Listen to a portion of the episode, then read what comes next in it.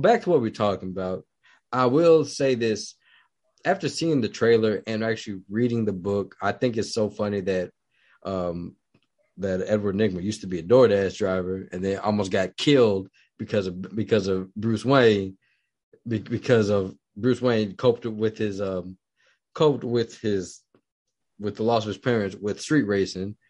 Like, they do some interesting things with it. They also introduce a young Zoe Kravitz Catwoman in the book. So I do like how they gave us a book, and the marketing is pretty dope. Because I don't know if y'all know this, but the marketing team, they've actually put riddles on it, put a clue to a riddle on every poster that they're expecting us to figure out by the time the movie releases. So I might have to go back and look at all the posters and try to solve the riddle myself, because I'm that much of a Batman nerd. That's pretty badass. I didn't notice there was a book beforehand, which is good and bad, right? How many people are actually going to read that book or read that stuff before they go to see the movie, and then they get confused because there's a lot of backstory that we know nothing about in terms of the movie. Well, the movie has a runtime of like 3 hours. So yeah. Matt Reeves, it looks like he's going to do some world building, because he wants to do, which I think is an interesting idea, how it's a whole like cinematic universe surrounded that focuses on Batman, which I'm actually cool with. I honestly think DC should I honestly think DC should consider doing that a little bit more with other characters, because I think it'll help them like introduce more and more characters within the landscape of DC Comics that some people have never really heard of, you know. So I'm actually all for that, because I do like that this take is more of a film noir kind of like grounded detective story, and it kind of looks like a horror film based on when you think about it. Like, you know, earlier today I was watching the clip of the of the chase scene between him and Penguin in the Batmobile. Yep, like it actually looks, the Batmobile just kind of just looks like it's a creature heading over, like chasing Penguin. You know, and he's like, he literally says, "Screw you." So he said, he doesn't say it in the trailer, but in the clip, it's like, "Screw you, you psycho!" And then, of course, you know what happens. He just crashes into him. Yep, it does look pretty bad. And it's definitely a year one Batman. It looks pretty badass for that. And the thing, on my fault. Go ahead. No, that's okay. Go ahead. No, but I was saying one thing I do like about this film, because what it's setting up to be, if you know Batman, he is a detective, and I finally get to see him be a detective. Yes. Yeah. Like pretty much seen all the other sides of him. Pretty much. What other side? Wait a minute. What are you talking about? When he figured out, when he got that thumbprint off the bullet from the bullshit wall thing, that didn't pull it for you? No, hell no. That was pretty much it. But I mean, we've seen him drive the car. We've seen him in Batman versus Superman, like, you know, create gadgets and stuff. Yeah. You know, we've seen him fight. Like in all the movies, we've seen him fight, but we never actually saw him as a detective. No. And another reason I just don't like Christian Bale as Batman. I know Lucius Fox like makes all of his trinkets and toys, but come on, do something, man. Make something. Yeah. Make something. Stop leaving it to Morgan Freeman to make your stuff. Stop having Black guy make your stuff. Make something on your own, man. Does none of the work. Other than training, he trained and, you know, became very good at fighting. He does none of the work himself. He's the laziest Batman ever recorded on film. Doesn't do any of the work, and then takes like 7 years off because he's mopey. And then, first of all, like he like, well, I want to quit being Batman. So I'm like, if you quit being Batman and you still live in Gotham, you'll still have to deal with the crime that, you know what. Thank you and fuck you, Bruce. Thank you and fuck you. Yeah. He's Batman like 3 times. And then he's like, all right, I'm done. I'm toasted. You know what I mean? I fought Joker. I fought this other guy, the right. I got the, you know, I didn't kill Bane, but, you know, he's gone. I'm good. I'm done. I'm not going to be sitting here dealing with this like street level crime and purse snatchers, because you know what? This suit is fucking hot. It is hot. I get sweaty in that shit. Forget it. I'm out. In Batman Beyond, he just said, never again. And then, of course, his, come to find out, spoiler alert, who have not watched the Justice League epilogue. So basically, Bruce Wayne's kind of somewhat illegitimate son Terry shows up. Yep. And he's like, "Here, son, why don't you go ahead? I'm too old for this shit. I'm too old. I'm just sitting here with my cane and my dog, an overly large dog." Yep. Yeah, what a great show, and they're gonna bring that into a movie at some point. And if they don't make Michael Keaton the Batman in that movie, there's something wrong with DC. Well, I feel like that's what they're gonna do because Michael Keaton did say that he was gonna be back probably for like another Batman another movie because he's in Batgirl. And we know that we've seen that he's in the Flash. This is why I hate Warner Brothers because they took. First of all, they said, "All right, so y'all like Batfleck? Yeah, take his ass. Tell, oh, y'all like Henry Cavill? He's a really nice guy, but we're gonna fuck him over, take him out. Oh, you like that black? Oh, you like that black superhero cyborg? The only black superhero we got? Take him out. He's done." So it's like, in fairness to the Ben Affleck thing, he was going through a lot of shit offset. Yeah, because he had a bad alcoholic.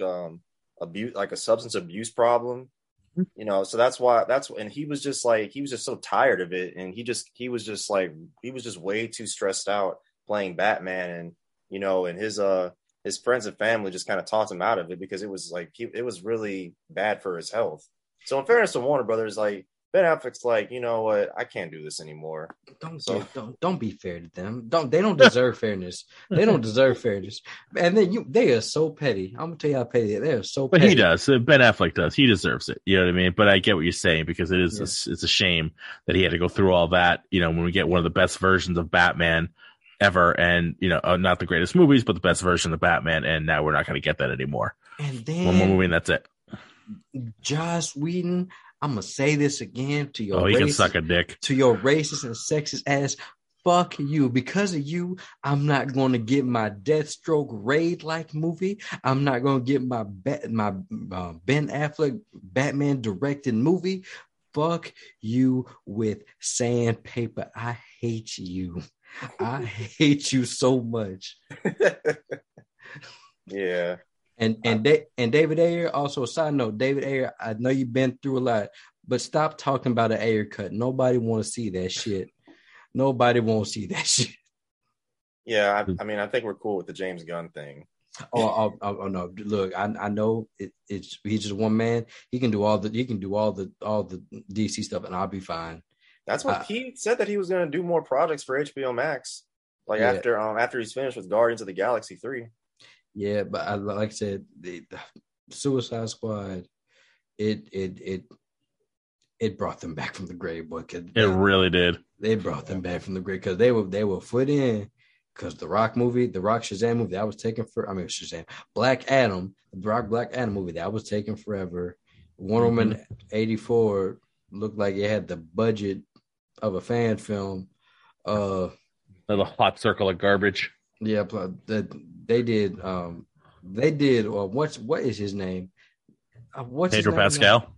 No, they did him dirty, but the character he was playing, I forgot his name. Oh, Maxwell Lord. Yeah, they did Maxwell Lord dirty. Like they made him a bitch. I didn't love the way they used Cheetah. Oh, Cheetah was horrible. She was bad. You had Chris Pines look like he wanted the hell out of that movie. Because it was a weird, creepy trope where she's basically lusting after a guy who's inhabiting another guy's body. Yeah, the entire movie. And that guy comes back. He's like, "Nah, I'm done with you because you don't look like my boyfriend anymore." Yeah, that was very strange. And also, I didn't like the fact that it was in a different time period. I actually wanted them. I'm so glad that the next one is going to be in the present time. Yeah, because I'm glad it needs to be in present time. Because I mean, going into the past. I mean, the 84 seemed interesting. What kind of sold me on the movie before I actually watched it, I thought it was going to deal with the Cold War. It had nothing to do with the Cold War. Nothing.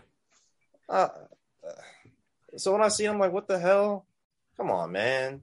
But and it's surprising after she knocked it out of the park with the first one to come at us with that horrible whatever she tried to do on that second one. And I can't even blame. I can't even blame. I can't blame Gal Gadot. I cannot blame Gal Gadot. I can only blame the director, but I can blame Gal Gadot for not keeping her mouth shut with a lot of these political issues.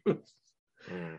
This woman could not keep her mouth quiet when it came. I don't know if y'all remember the whole Pakistan thing, but she kept spewing her opinions, and DC had to tell her, hey, you might want to stop. And there's so many actors and actresses that do that, and I get why they do it. They feel like they have the public stage, they have the ear of the public, but you are just an actor. I get it. And she's from Israel, like I get it. She was in their army, so she has some history and some back. But I don't want to hear it. They don't need to hear from you. That's number one. Number two, if you want to say it, okay, we all have the right to say whatever we want. What troubles me is when they get indignant or surprised when the people they work for cut them loose or slap them down. You work for me. We are a large corporation who has shareholders and advertisers we have to deal with. Shut your mouth or go away, or we're going to make you go away. Yeah, and then not only that, one I thought was going to hurt a movie was Letitia Wright. Yep. She would. I was like, look, okay, y'all. For Black Panther? Yes. Look, COVID is a real thing, y'all. Don't listen to Joe Rogan or people like Joe Rogan. Definitely not Joe Rogan. Letitia. Yeah, I actually know some people who actually have succumbed to COVID. Yeah, so, I don't want to hear that it's not real. Don't tell me that shit. If you are anti-vax, that's cool, but don't be like these celebrities and tell people that it is fake and that the government is trying to kill you, or that in Joe Rogan's case, he took horse dewormer and that helped with COVID, and the motherfucker still got COVID anyway. Yep. A lot of celebrities keep doing that. You know, because Doja Cat has done that before. She's like, oh, don't worry, COVID is just going to go away like the flu. And then she got it. It's like, okay, we got to take it seriously now. Okay, you switched up real quick. And then Candace Owens, she was a main one champion at that. That is the biggest black turncoat I've ever seen, was talking about COVID is a scam. But the moment she got COVID, where'd she go, y'all? To go to a COVID testing center. So to these people, stop spewing your nonsense, because it can get you out of a job. Like Letitia Wright almost halted the production of Black Panther. Winston Duke was in the back like, shit, I want this bitch to keep talking. I might be next Black Panther. I'm the only one that's left. So what is your take on that as well? Because I've had that discussion about when Chadwick Boseman passed away, and they obviously are moving to Letitia as being the next Black Panther instead of recasting that role. What's your thoughts on that? Because I have my own. Okay, I'll let you go first. Okay, so you can try these too.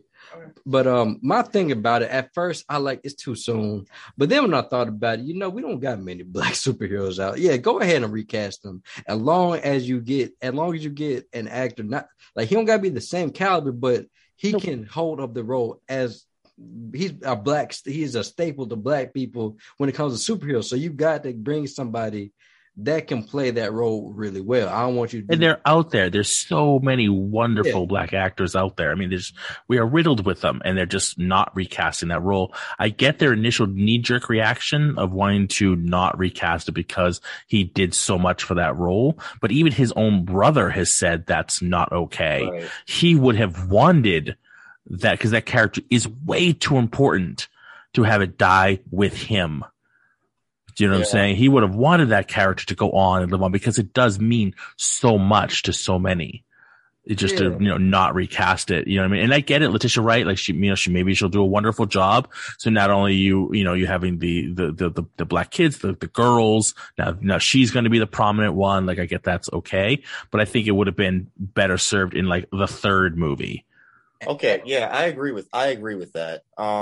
I do see that. Excuse me, in the billing for the casting, they actually have Lupita Nyong'o listed as the lead, so it's quite possible that within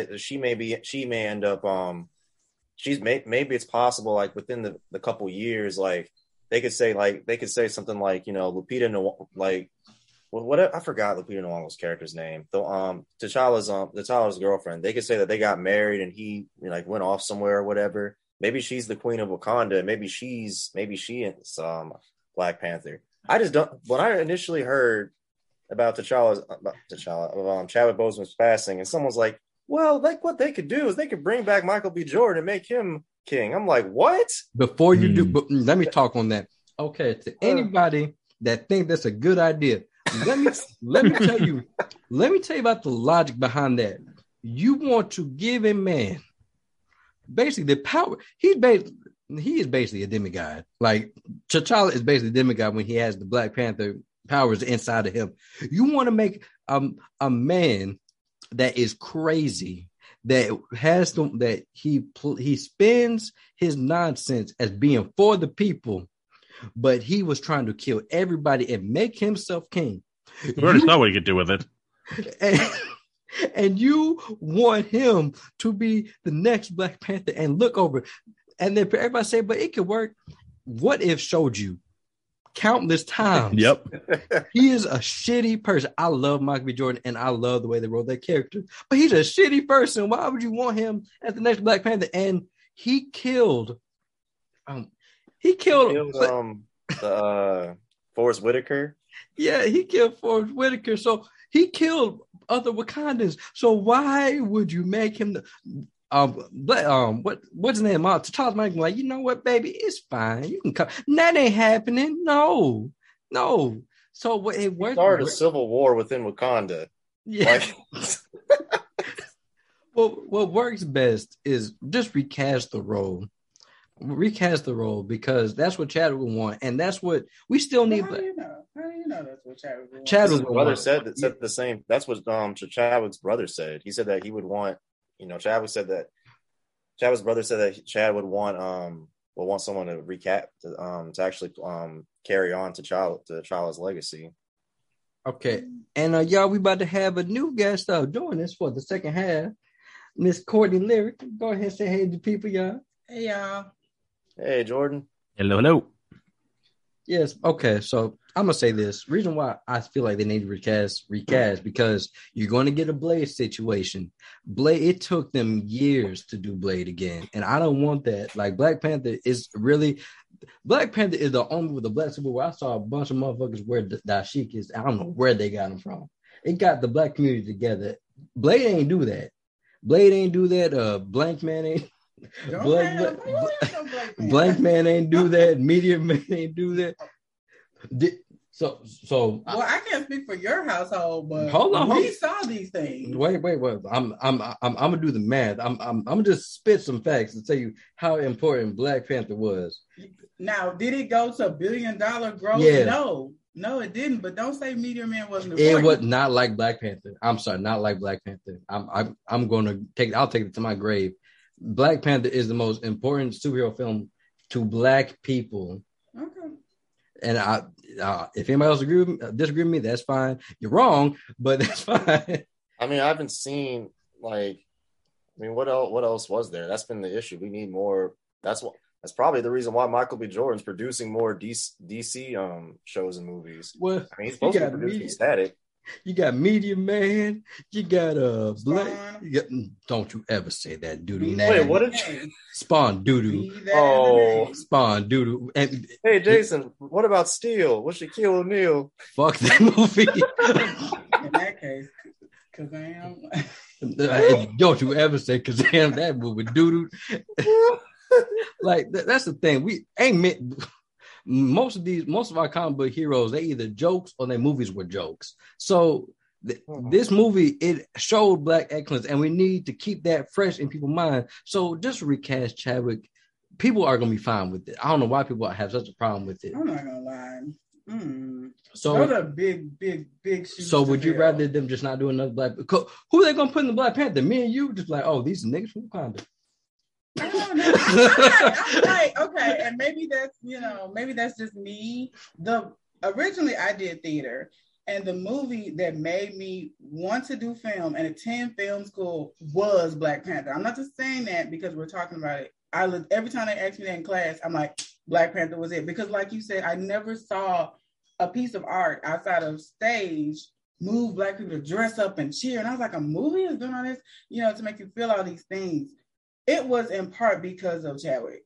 To say, oh, any nigga could do this it's false. It's fallacy.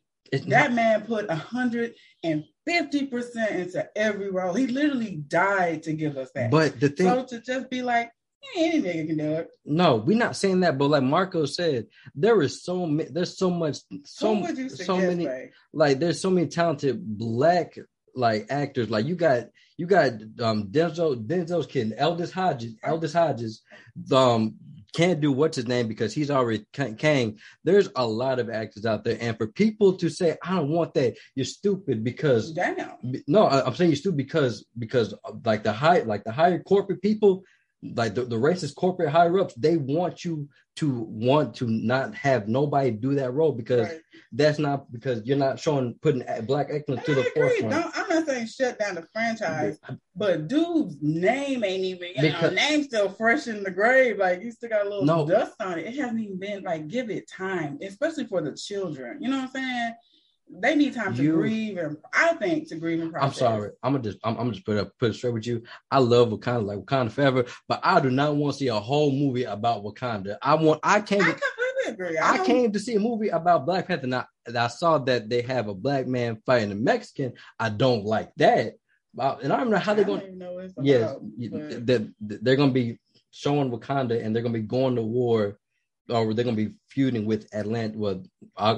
I'm gonna say Aquaman. He basically is Aquaman. Namor, Namor the Submariner. Yeah, because they've had a beef for years. I'm gonna just say this right now. Prepare for all the wetback jokes in the world, because why they do that? Why they do that? Why you do that? Because people childish. But yeah, recast them, man. Look, I was feeling the same way you are, but then I realized I agree. It's more important the story itself, and I don't know the source material. It's not like I'm asking them. It's not like I'm asking. But from what I've heard, from some of the comic book people, there was a lot more to his story that we could have gone into. But I don't know, and maybe that's just the loyalty in me. I don't think there is any, because I was a Chadwick fan. I used to think I was gonna marry Chadwick Boseman. Like I love Chadwick. He is so talented, and just. For me, I don't know. Well, especially so soon. Like I'm okay with the Blade 20-year gap because Wesley will always be Blade to me. Like so it doesn't. I'm a little skeptical about martial art, but Wesley gave his blessing and he's alive to do it. So it's like first of all, Wesley ain't got no choice. I mean, he don't. It's something. Okay. Let's be clear. Y'all don't. This is how black people roll. We real. About our stuff, and with Will Smith, when Will gave the nod, it was like, okay, we'll give it because are you cool with it? Okay, I'm gonna check it out. But before that, it was like, oh, bad now, and we were wrong. It was good, and Blade will probably be the same way, and maybe a replacement for Chad will be the same way. But we don't. Chad's not here to say. Okay. Chad's not here to give that head nod. You feel me? Okay, I'm just say this. So I'm gonna tell you something about that mouse. That mouse probably went up to Blade. Cause I'll tell you right now, Wesley Snipes probably told them, "Nah, I'm not cool with it." But that mouse probably said, "Listen here, motherfucker, you don't own the rights to anything." So we making the move regardless. Yeah, Marco. So basically, like whenever we talk about Disney, what Jason always refers to the mouse as the boss. He is the boss. Man, Marco, I'm telling you, like you got like a mob boss, basically. I'm telling you, he will fuck you shit up. That mouse is Joe Pesci. Out. That mouse is Joe Pesci from Goodfellas. Yeah. That's right. He will take you out, and it don't matter to him. I'm about to say, I'm surprised John Campia is still running around after all those Spider-Man leaks. Mm-hmm. Oh yeah, like Jason, how did you impersonate? We like you, John. We want you to be alive on the internet. Well, I need you to get rid of them. It'd be a shame if something was to happen to you. I'm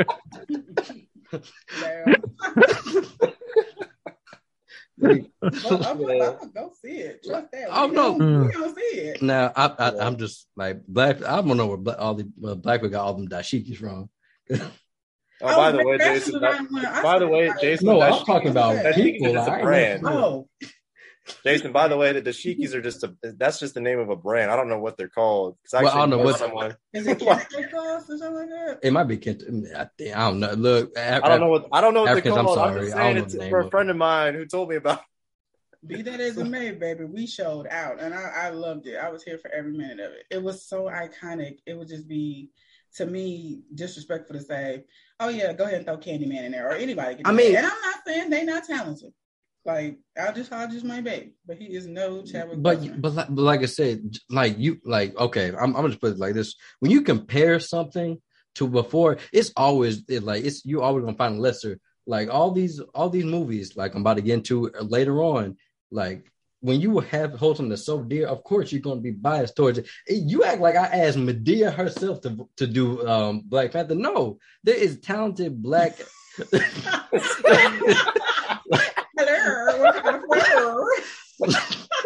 Like, there is a lot of talent out there, and like, who knows, the talent could surprise us, but we got to give it a chance. We just can't have the stick up our ass and be like, oh, only Chadwick can play him. We don't know. Well, I think you have to go through the steps. I think you have to go through the process of finding somebody who can hold true to what he was doing, and if somebody has the same, you know what I mean, impact. Exactly. You can't just throw somebody in. Like, don't just throw somebody because that person's popular, right? Yeah. You're not throwing a Tay Diggs in there just because he's popular. You know what I mean? Or a DeVito. Not the coach of all American. You're not throwing somebody in there just because they're popular. You got to get somebody who can do it and can do justice to the role and do justice to Boseman. You know what I mean? Okay, you have to. I respect, yes. And then like, who knows? Like, since Marvel decided they wanted to take their shirt off and lose their mind with Spider-Man, now they can probably, if they don't want to kill off Chadwick, they can just bring in another T'Challa from another universe. Oh, I didn't even think about that. Mm-hmm. You got your multiverse. Anything's possible. At this point, but we, the audience, would know. No, it don't matter. People were fine seeing old Spider-Man. Then apparently Ash from Evil Dead is possibly in this movie. For whatever reason, Marvel losing their minds on that shit right now. So wait, for Doctor Strange? Yes, since Sam Raimi. That's because Bruce Campbell is in Marvel Comics. He's also in.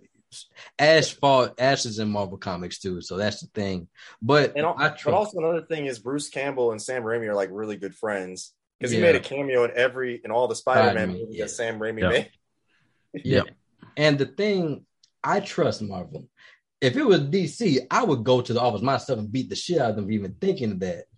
But I trust Marvel because they actually, Kevin Feige, he is a good man and he respects the fans and. Like, he knows, and he was also hurt by Chadwick's death, so I'm pretty sure he would want to do right by Chadwick as well. So I trust Marvel.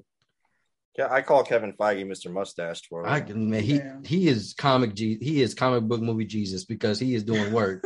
He do be working out. My man do be working. And also he's made really good on his promise about adding more diversity too. Yes, and he really has. Even though I'm not like the biggest Echo fan or anything, even though I love Daredevil, at least they got her. Not only did they get a Native American actress for the spinoff TV show, but they also got an actress who's actually deaf. Yeah. And the thing is, I'm gonna tell you why he Jesus. I'm gonna tell you why he Jesus, because he legit turned from he legit made bread and wine. This man took Iron Man. If you've ever, I'm pretty sure you've probably read a few Iron Man comics, Marco. Oh yeah, he used to be on roller skates. Yep. He used to be on roller skates, and he had different color scheme, made him look like a giant can of baked beans. So for him to do that, to return Iron Man from a D borderline F-list character and make him the head of the Avengers and a household name, that takes a lot. John Favreau, we should all be kissing him because he did his thing with that first Iron Man. So you don't even like the Iron Man movies today. No, I don't like Iron Man. I've never liked Iron Man. Yeah, two and three. I've never liked Iron Man as a character. Three was bad. Three was really not worth the time. Three was bad. Yeah. I've never liked Iron Man as a character because he's an asshole. Like he's an asshole, but.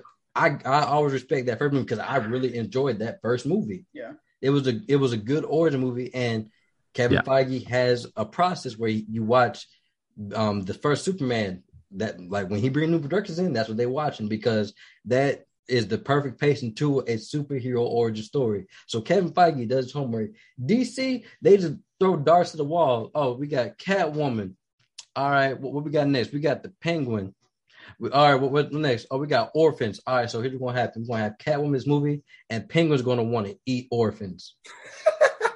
Are you sure? Yes. Okay, that is DC. They don't care.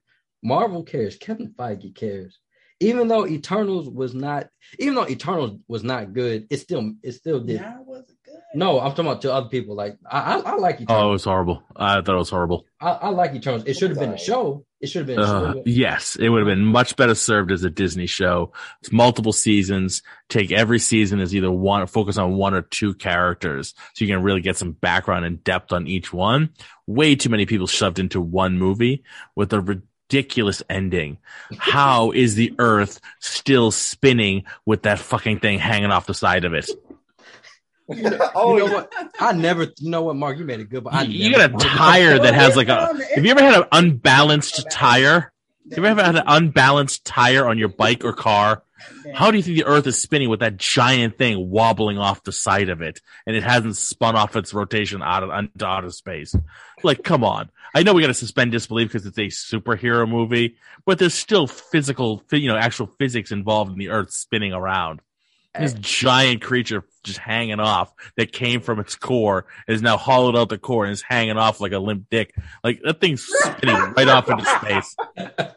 Hey, Willow. And knowing people, they in real life, they probably have people up there with cell phones taking pictures with the thing. Sure. Taking selfies. Look at me with the thing hanging off the Earth. I'm taking a selfie. Yeah. As I saw from Chainsaw Massacre, that's going to end up badly for them. Right? Hey, but look on the bright side. Hey, I gotta say, man, maybe Thanos was right. Maybe he had a purpose. Maybe he wanted to stop the emergence. No. They wouldn't have taken Thanos out. They had some bullshit excuse as to why they didn't come and take out Thanos when they know they could have. Their whole purpose of living was to populate these planets so the Celestials can emerge. Thanos wanted to wipe out half the population of the universe. That seems to go against their better plan. You're like, we need the people to populate, to have the energy to make the Celestials. You're trying to wipe half them out, you bald-chin moron. We have to take you out. You can't exist. You can't do that. No, we're going to sit back, kind of like Captain Marvel did. I sit back, wait what happens. We'll see. Okay. We'll see what goes on. Their reasoning was they can't interfere. He wasn't a deviant. No, he was. No, that is BS. Because remember, Jon Snow asked her. He was like, "Where were you guys during Thanos?" And she was like, "We're not allowed to interfere." Okay. Even though, like, I don't think the movie was bad. Like to me, I liked it. Like, there were some holes. Yeah, like it's a lot of holes because it's a lot of ground to cover in 2 hours. Yeah, but that's their fault that they want to introduce characters that nobody knows. Like, I forgot that Druid has had so many iterations since like he was made, and the Eternals themselves. Then like the Thanos plot hole made no sense. Then the main deviant, he was just there. He was legit just there, and he's like their main villain. But yeah, we talked about that. He's not the main villain. It's no, internal conflict. That's still stupid. Wow. Like even I didn't like that then because you still just have Marvel great value Superman. He great value Superman, but they even mentioned Superman in the movie. I love the reference. The Superman reference was priceless. Okay, I guess he does exist in there. Oh, yeah, that's right. That's another thing. Marvel flexed on DC so many times. They referenced their shit, but they said, "Don't you ever in your life reference nothing in your stuff." Because have you always noticed that there's DC references to Marvel, but no Marvel references in DC? Oh, because what's the popular? Because the boss with the two big ears will fuck them up. Come on now. Because the boss with the squeaky voice will fuck them up. Yeah. First of all, you can pay. Yeah. Back up all the lawyers. We have all the lawyers here. We have all lawyers, and he got his two hits. He got some dead ones too. Johnny Cochran's here. Everybody's here. Right. He got his two hitmen down the Goofy, just waiting in the back. That's right. But like, yeah, but in all, we've been rambling. It's time. Like, please just, because I want more Black Panther films. It's so soon, though. And unless they're gonna do like your friend said, and really take the time. Like when Selena died, they did not play about. They did not play about somebody. It wasn't no, hey, you look like her. They went from Mexico to They went all around the country finding her. And they found J-Lo. And she nailed it. So if they can take that kind of approach, they can get somebody from Shreveport. I don't care. As long as you took the time to really find somebody who embodies. But you already know. When has Marvel did wrong?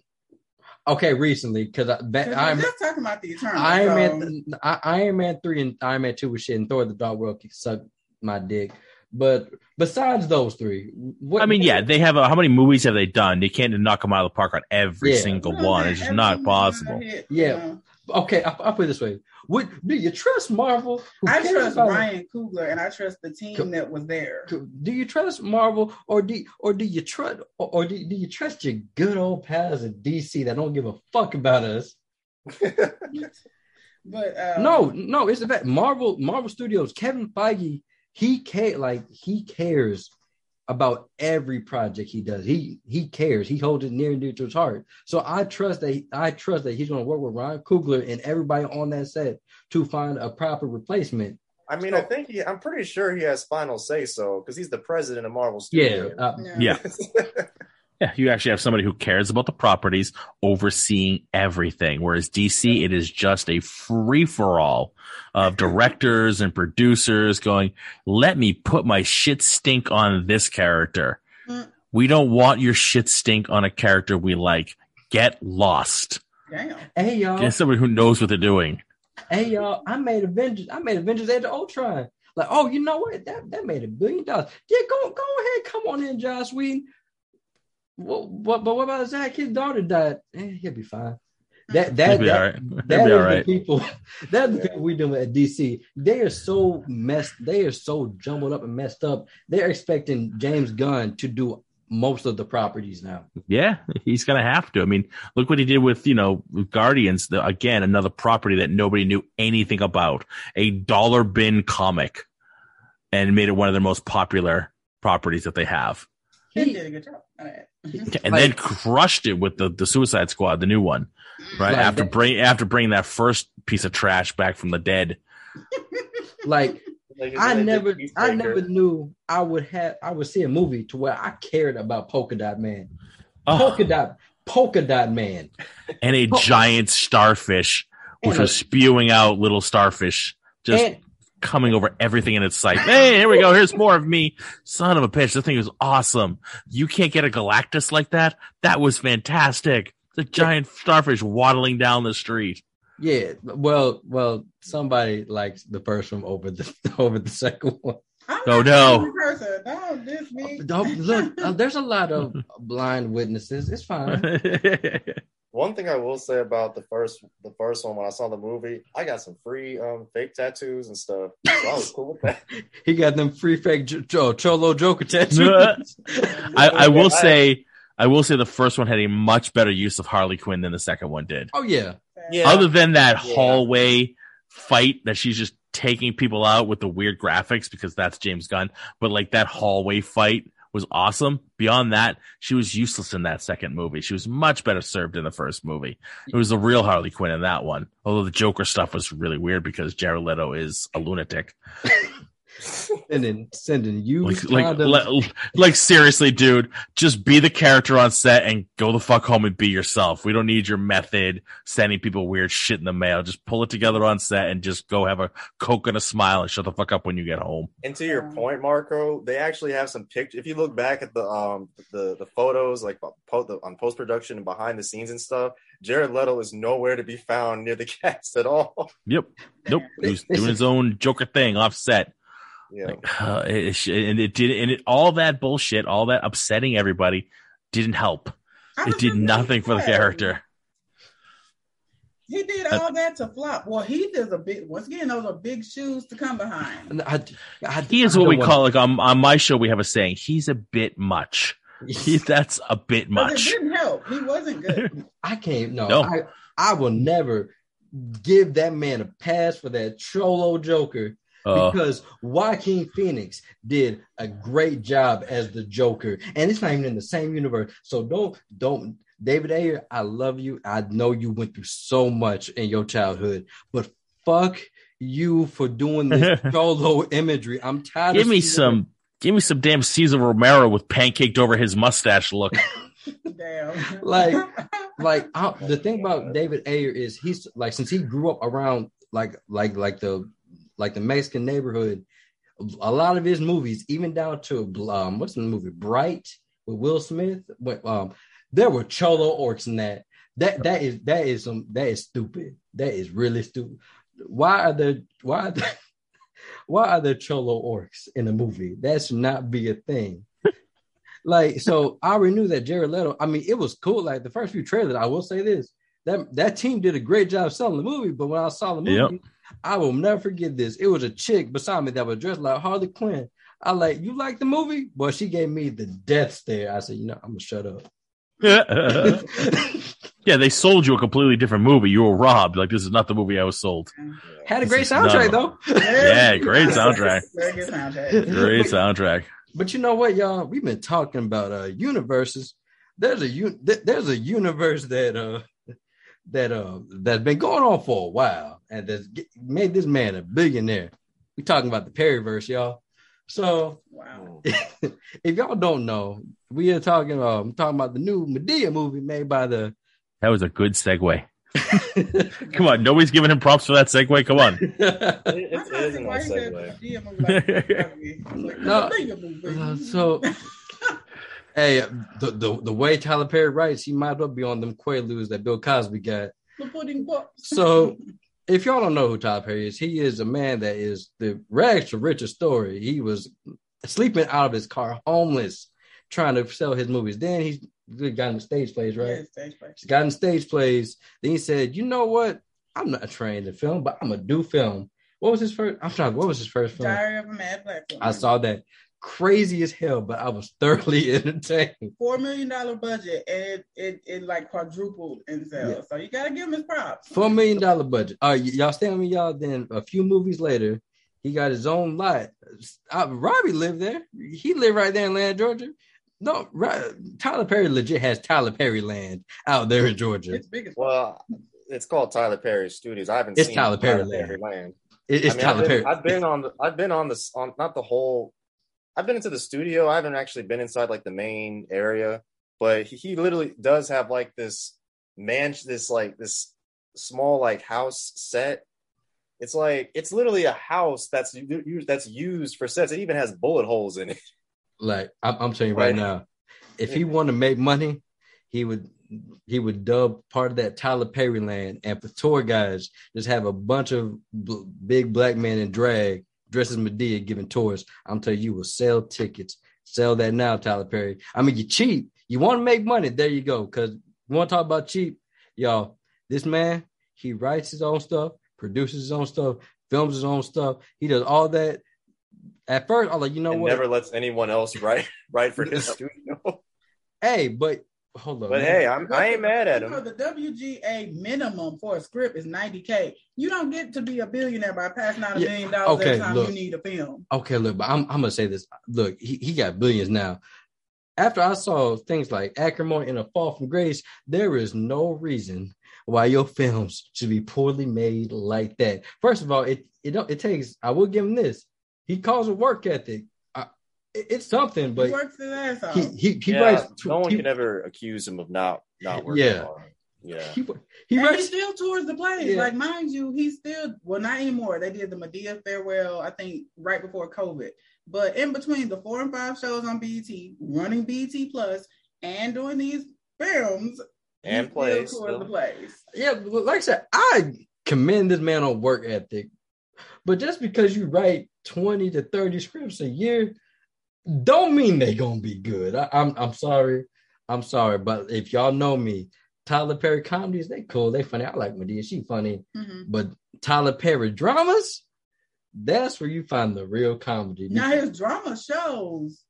I'm sorry, I tried to watch some of them. You don't have to like it, babe. But they built that app to harvest his shows because him and Oprah. I don't know what the backstory is because he was dealing with OWN, but now he's with BET Plus. Somebody is demanding them, and he has at least 4 in rotation right now. Because he's smart.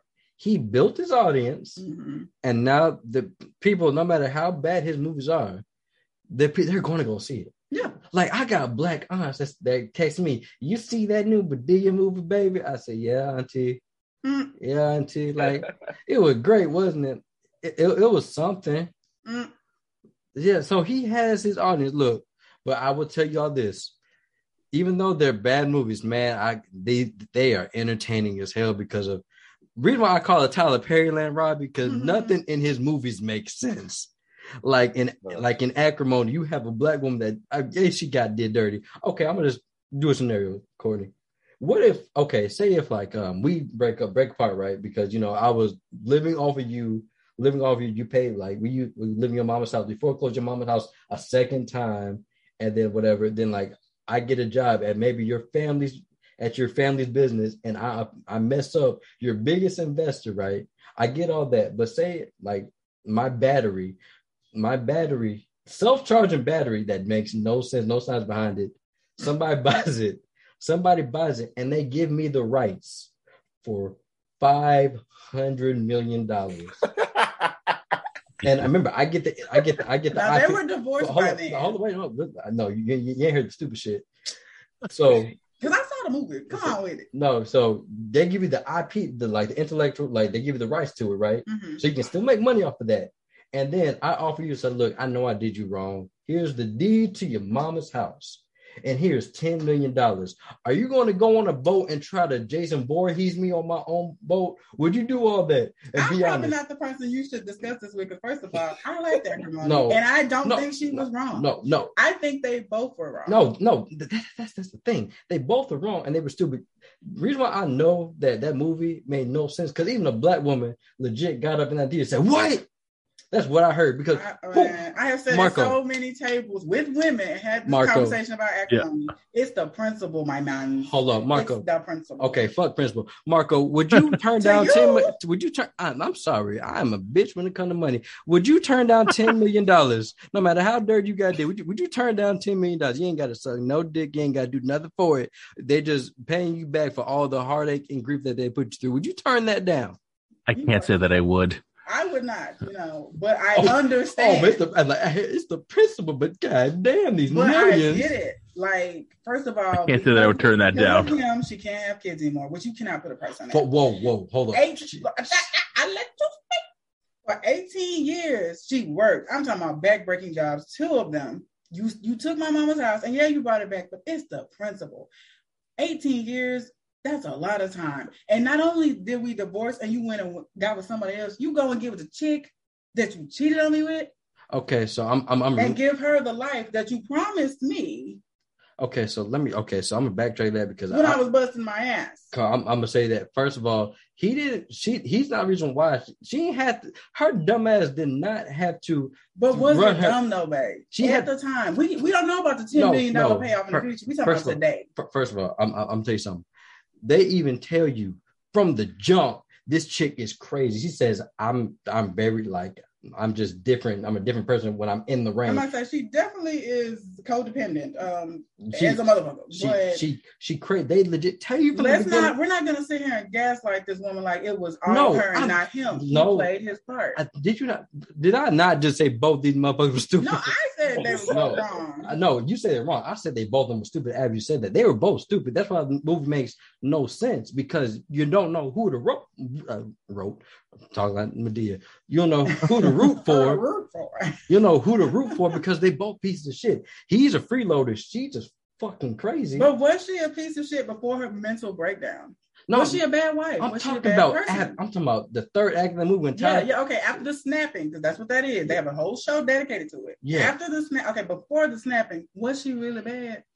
She was. She was very patient with that man, and that's why she dumb. Because I wouldn't have been that patient. I'm sorry. That I completely agree. After the whole baby thing, I would have been dumb. But that third act, that's when Tyler Perry just ripped his shirt off, said, "Woo, we going into beast mode, right?" Spun in his chair, doing cocaine, and twirling his hair. The right woman to do it. But I think they did okay because Taraji P Henson can play crazy. Yeah, she can act her ass off. But like I'm getting these cool people, by the way. I met not formally, but I actually was a timekeeper for her interview for her movie What Men Want. She's cool people.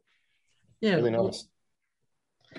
But yeah, man. Like I said, I'm glad people like movies because he's a black billionaire, so I support that. Like I said, I'm gonna still watch movies because his movies are entertaining because they're fucking hilarious. They're hilarious, even when they dramas, they're hilarious. But yeah, he became a billionaire. Mm-hmm. Like I said, Fall from Grace took 5 days to shoot. Oh my gosh! Damn, ashtray, bitch. Yeah, I can see why. Oh my god. Hey Marco, I will say this: if DC needs a villain. Right, Tyler Perry can write a villain because he writes. That is true. That is definitely true. He really knows how to write antagonists. He writes the most despicable people. I think Charles was the worst. It's like they'll keep the budget down because it'll be in and out in 3 days. I'm in and out. Okay, them day rates, shit. You got it. That's probably why it was 5 days. And the thing was, you ain't got to pay for food on set because the cat is gonna be drinking and eating air. Really? Look, I've seen A Fall from Grace twice because somebody made me watch it, and every time I got to watch that old white man eat a fork full of air and drink a cup full of air. Well, damn. Well, where was the script? The scripting? That's their fault. That ain't Tyler's fault. Shit. Tyler Perry edited his own shit. I'm pretty sure he saw that water. Say that man do not edit that on. He knowing his cheap ass, he probably do. Oh my god. Tyler Perry is the uncle that he's that cheap uncle that you love to be around because he's fun, but he ain't gonna pay for shit for his kids. You don't know. I was looking at the average production budget for his movies earlier. He averages his production budget averages $20 million per movie. Where that shit go? But even that is kind of considered low budget compared to but I'm saying compared to I'm trying to where all that because a lot of the actors is just bad. So where does it go? In the production circuit, he uses what you would consider a B or C list actor, but he uses well-known black actors. He's reason why he really is just I don't see why people don't give Adam Sandler this same amount of grief because he is literally hold on. No, because Robbie knows I cannot stand Adam Sandler movies now. Ever since the 90s. It's the same formula, and it's made them both. Yeah, it ain't a black-white thing. I give him shit too. I give him shit. I give the Wayne shit. If you make shitty movies, I'm gonna give you shit. Adam Sandler. That's my boy. Wayne movie was. Oh my god. That's my boy. Doo doo. Everything after that's my boy. Jason. By the way, I can't believe you made me watch that movie a second time. And back when we were at GGC, I'm mad at you for making me watch that movie. If I gotta suffer, you gotta suffer too. That's right. Was that female comedian or stripper or something in that movie? I don't know. Adam Sandler had a child when he was 8 years old. I don't know. But we getting sidetracked, man. We talking about the man of the hour. We talking about the woman of the hour. My fault. Really? Miss Ho 1K herself. Miss Madea. And she came back, y'all. But not only did she come back, Tyler Perry said, y'all want to have different versions of different multiverse versions? Not only do we got a black Madea, we got white Madea. Irish Madea, yes. Irish Madea on top of that. So before we review this movie that I forced Robert to watch again, let's go ahead and watch the Madea or Tyler Perry, a Madea Homecoming trailer. Bow to the queen, ride for the queen. Bow, ride, get down for the queen. Hallelujah! Yes. Hallelujah! Yes. Hallelujah! What the hell are you doing? I'm gonna make this big for my great-grandson's graduation barbecue. I know you want barbecue ribs, but do you have any room for a roasted brown? What? The hell? You gonna buy me another damn treat? My baby is graduating. I am so proud of you. Thank you for letting me stay here. Come here any time you want, day or night. Long as you don't stay too long. You leaving right after graduation, right, baby? We're Cutler forever. Who is this? Agnes Brown. I'm a Brown, too. No, you're more... Y'all here about to break loose now. There's the legal way, then there's the Madea. Rawless and lawless. Ooh. Sometimes you just gotta do crazy stuff. Get a fly! Should've got a video. It was December 1st, 1955. But I was young and sexy. I'm 20 years old. So if you're 20 back then, you'd be about 95 now? Black don't crack unless you're using it. Touchdown on stage, you know. Jesus, the Lord God Almighty, He can turn water into wine. Yes, He did. I got to go to the liquor store to get mine. Won't somebody praise Him?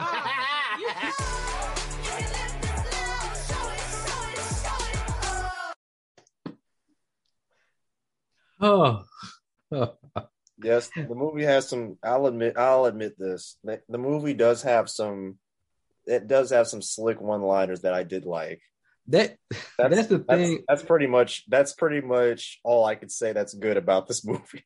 Damn. That's the thing. The thing about Tyler Perry, I will say this: if you grew up in a black neighborhood, if you didn't know how to have a clapback, you like. He is a master of the art of clapback, because Madea, I will say this, when Medea's on screen, I'm having fun, but everybody else, no, I'm not. No, I'm sorry. The thing that really has hurt this movie, the dialogue, maybe it's because he wasn't like, he started off in plays and he wasn't trained to write like dialogue for a movie, but the dialogue legit is like from a play. It's legit like from a play, like especially when it comes to when he tried to get political, it legit sounds like somebody just reading lines. It's like no emotion to it whatsoever. Like they just reading the lines back and forth, and that like really, I like, man, come on, Tyler, I've been trying to rock with you. I'm seeing Madea. You brought Madea back. I thought we were... because he went into retirement. Yeah, after the farewell tour. I'm gonna tell you why. Because after Acrimony and Fall from Grace, Netflix said, "Hey, Tyler. Can you come over quick? Like, yeah, boss, you want, like, yeah, you want to see me? Like, yeah. You see that chest right there? Yeah, what's in there? Go ahead and take a look. It's a wig and a dress. Put that back on. Why? Just put it back on. Just put it back on. And hey, look, it worked, because number one on Netflix right now. Fall from Grace was number one. Fall from Grace was also doo doo, and so yeah, this acting like that was. You see, guys. When I was texting Jason back and forth when I was watching this movie, I literally said that the dialogue in the story was so cringeworthy that I did not have the energy to even react to it. That's how bad it was. Like, I couldn't believe it. I don't even know where to fucking start. So I really don't know. Jason, go ahead, man. So before we go on with Courtney's review or takes on it, Marco, have you seen any of Tyler Perry's works? A while ago, some of the early stuff, but nothing new. Did you like any of the early stuff? Oh yeah, I mean, he's a genius. There's no way around it. He really is, and just, you know, as a businessman, his comedy, you know, if you like that sort of comedy, he's amazing. It's a little, I mean, like obviously, like this movie and some of the other ones screams a little Eddie Murphy, Nutty Professor. No, you know what I mean. It's like it's got that kind of like I'm gonna play every character. Oh, okay, I see what you're saying. Yeah, I you know, that. Yeah. Yeah, I mean, even though Joe's skin looked like, boy, I don't know. But it's always looked that way. That's bad, because it's been like 13, 14 movies, and he still looked like just greasy. It just looked greasy. Yeah. Like someone just slapped some Vaseline on a mask and he goes, yep. Yeah. Yeah. It literally looked like they just put some potato skin on his face. Oh my gosh. And then just like... But then the day rate for them really good FX artists, man. Yeah. Tyler say, "Nah, I know Shanika from around the way. She took a couple of classes at the Wire FX. Shanika, come make this 10,000 right quick." Sorry. And also, I didn't give credit. I ain't mad at him. And also, I just did not understand. And also, the characters, I just feel like they were really just there just to act a fool and just make. I mean, like you get to the great grandson, Tim, I forgot his name for like the first hour and a half of the movie until like the end.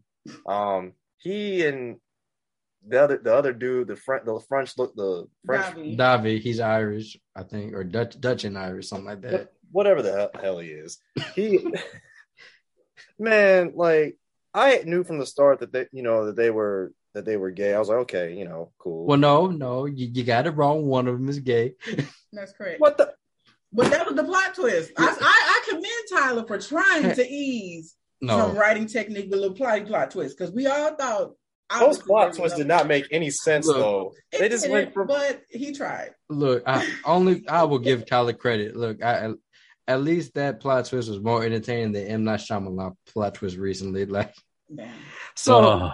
So, Courtney, give your thoughts on We can kill them with water. What? Okay. Well, I support Tyler Perry. I am a Tyler Perry fan. I have literally probably watched every Tyler Perry movie. Was Homecoming? If you want Oscar-worthy writing, a fantastic script that keeps you on the edge of your seat, watch Whiplash or Shawshank Redemption.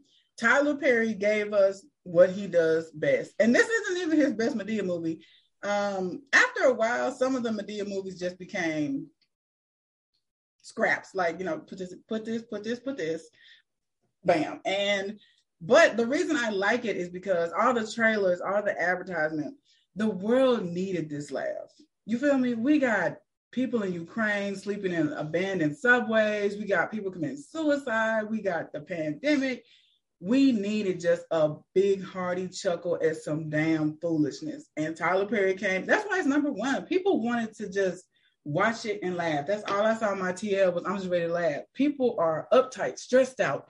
You know, it's getting bad out there. And Tyler Perry said, okay, enough of that serious shit. Here go me in my lace front, Brown with his ass out and burnt. You know, here go all our silly antics and have a good laugh. That, you know, people needed that. Okay. So, like I said, I gave Tyler. Did we not laugh? I laughed at some parts. Some parts, not some parts. I laughed at because it just did bad. But laugh nonetheless. What?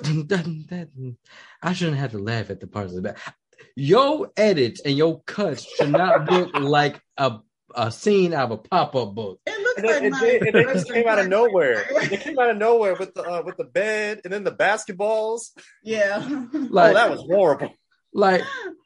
Like, okay, look, I'm gonna give Tyler some credit. I will say this: the Madea character, I still do. Yeah. To this day, I like the Madea character because she is funny. She is generally funny. The only funny person in this movie.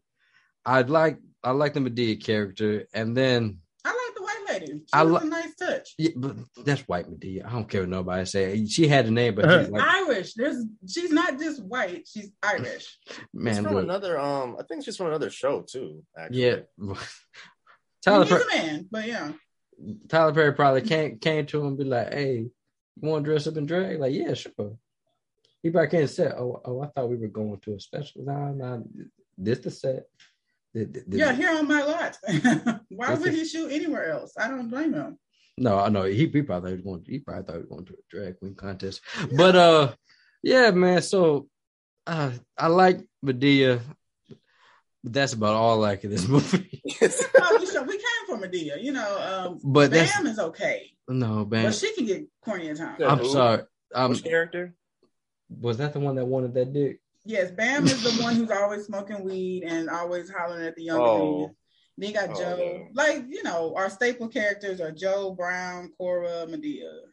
Those are staple characters. But Madea is the heart of it, yeah. Yeah, and also, I did not buy Tim and her mom, like, as a mom-son type of relationship. That boy looked like he could be her boyfriend. Like, we did the math. I was going to say her brother. She had him. Yeah, so we did the math. But they should have said that. I also hated how Davi was, you know, obviously the dad is a piece of shit, but like it just in the beginning, I'm like, wait, why does he hate the dad? So I'm like, I hate you. And before you get to there, what's up? Before you get there, I know that's what you about to say. So, what I'll say about the movie, there is a point in this movie when Tyler Perry, it's like Tyler Perry he writes and he's calm at first, but I don't know if I don't know if that shit kicking mid right. No, he ain't on crack. He on something. Adrenaline, man. He was just excited at the writing thing. Boy, he was something. But I'm talking about that boy took damn barbecue. That's what you're talking about. That boy took that shirt off, started spinning that chair, doing going around in circles because everything just went crazy. I'm talking about reveal after reveal. We find out that the daddy was sleeping with the best friend slash lawyer of the mom of the son, Tim. Then we find out that Tim's friend Davy is secretly seeing the mom, which I'm not gonna lie, I was with Medea, so the whole time y'all were in college, you and your 20 something year old friend was talking about your mom in detail. Medea, she was trying, she was trying to sorry about, nigga, you stupid. I'm sorry. I wish I would just be talking about.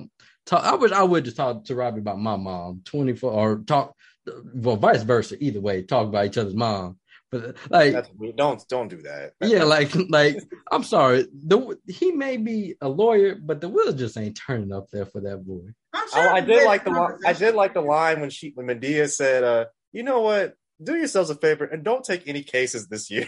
That was funny. I'm sure the way the conversation went, it wasn't like, "Oh my God, your mom's so hot." It probably was just subtle subtext, this is that third. My mom. They probably talked about her a lot, but not in a sexual way. It probably was just homeboy conversation. Man, it's just some fat boy. He just subtle, but after a while, you gotta take the hint, man. You got to take the hint because every conversation is about every conversation. The way they made it seem like they talked about his mom a lot. Just if you bring my mom a lot, hey, nigga, you trying to fuck my mom? That's going to come up in my mind. Yeah. I don't know. I also thought it was hilarious when he was valedictorian, he ripped up the. When he ripped up the speech, and he's "Yeah, so my best friend was sleeping with my mom." Yeah, and then the thing about Tyler Perry movies, he always has a long-winded dialogue somewhere in there, and that right there, I bro. If I was in the crowd, I would have threw my chair at you. Get off the stage, man. I would have been filming. What is this crazy shit? But yeah, and then it just looked the way that it was shot. It the camera, Acrimony and Fall from Grace, they were his best looking films. Then we get The Family That Prays too. Then we get to here, and it looks cheap as hell. It looked cheap. I don't know if it was an artistic choice, and he was going for that to play into those films. Because to me, it looked like someone filming a stage play.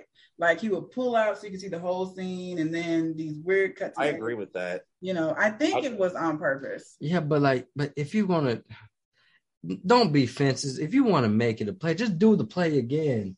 That's the thing. Some things ain't gonna translate well to film. And Netflix doesn't want to play. Netflix, who was writing the checks. They wanted this, so he gave them what they wanted. It looked like cardboard doodoo. It just you could just tell that it was actually is number one. So you could tell that it was actually honest. That it was actually on a set, just in terms of how the walls didn't even look real. The bedboard looked like cardboard. Damn. That's really what it was. It was bed cardboard. This random park that's right across the street and fully fenced. It just all looked obviously on a And then I'm pretty sure you just basically it was a Batman 66 third season episode. Yeah. All just slats and pretend, sets and suggested. Yeah. And I look I'm cool with social commentary, but make it sound good. Cause the whole time I was bro, y'all basically just reading off a script, and I can tell it just don't sound genuine. That movie I think it was American Skin, when the black people took over the police station. I was feeling what they were trying to do, but it legit just felt like a play. So I didn't feel the emotion behind it. He has to learn.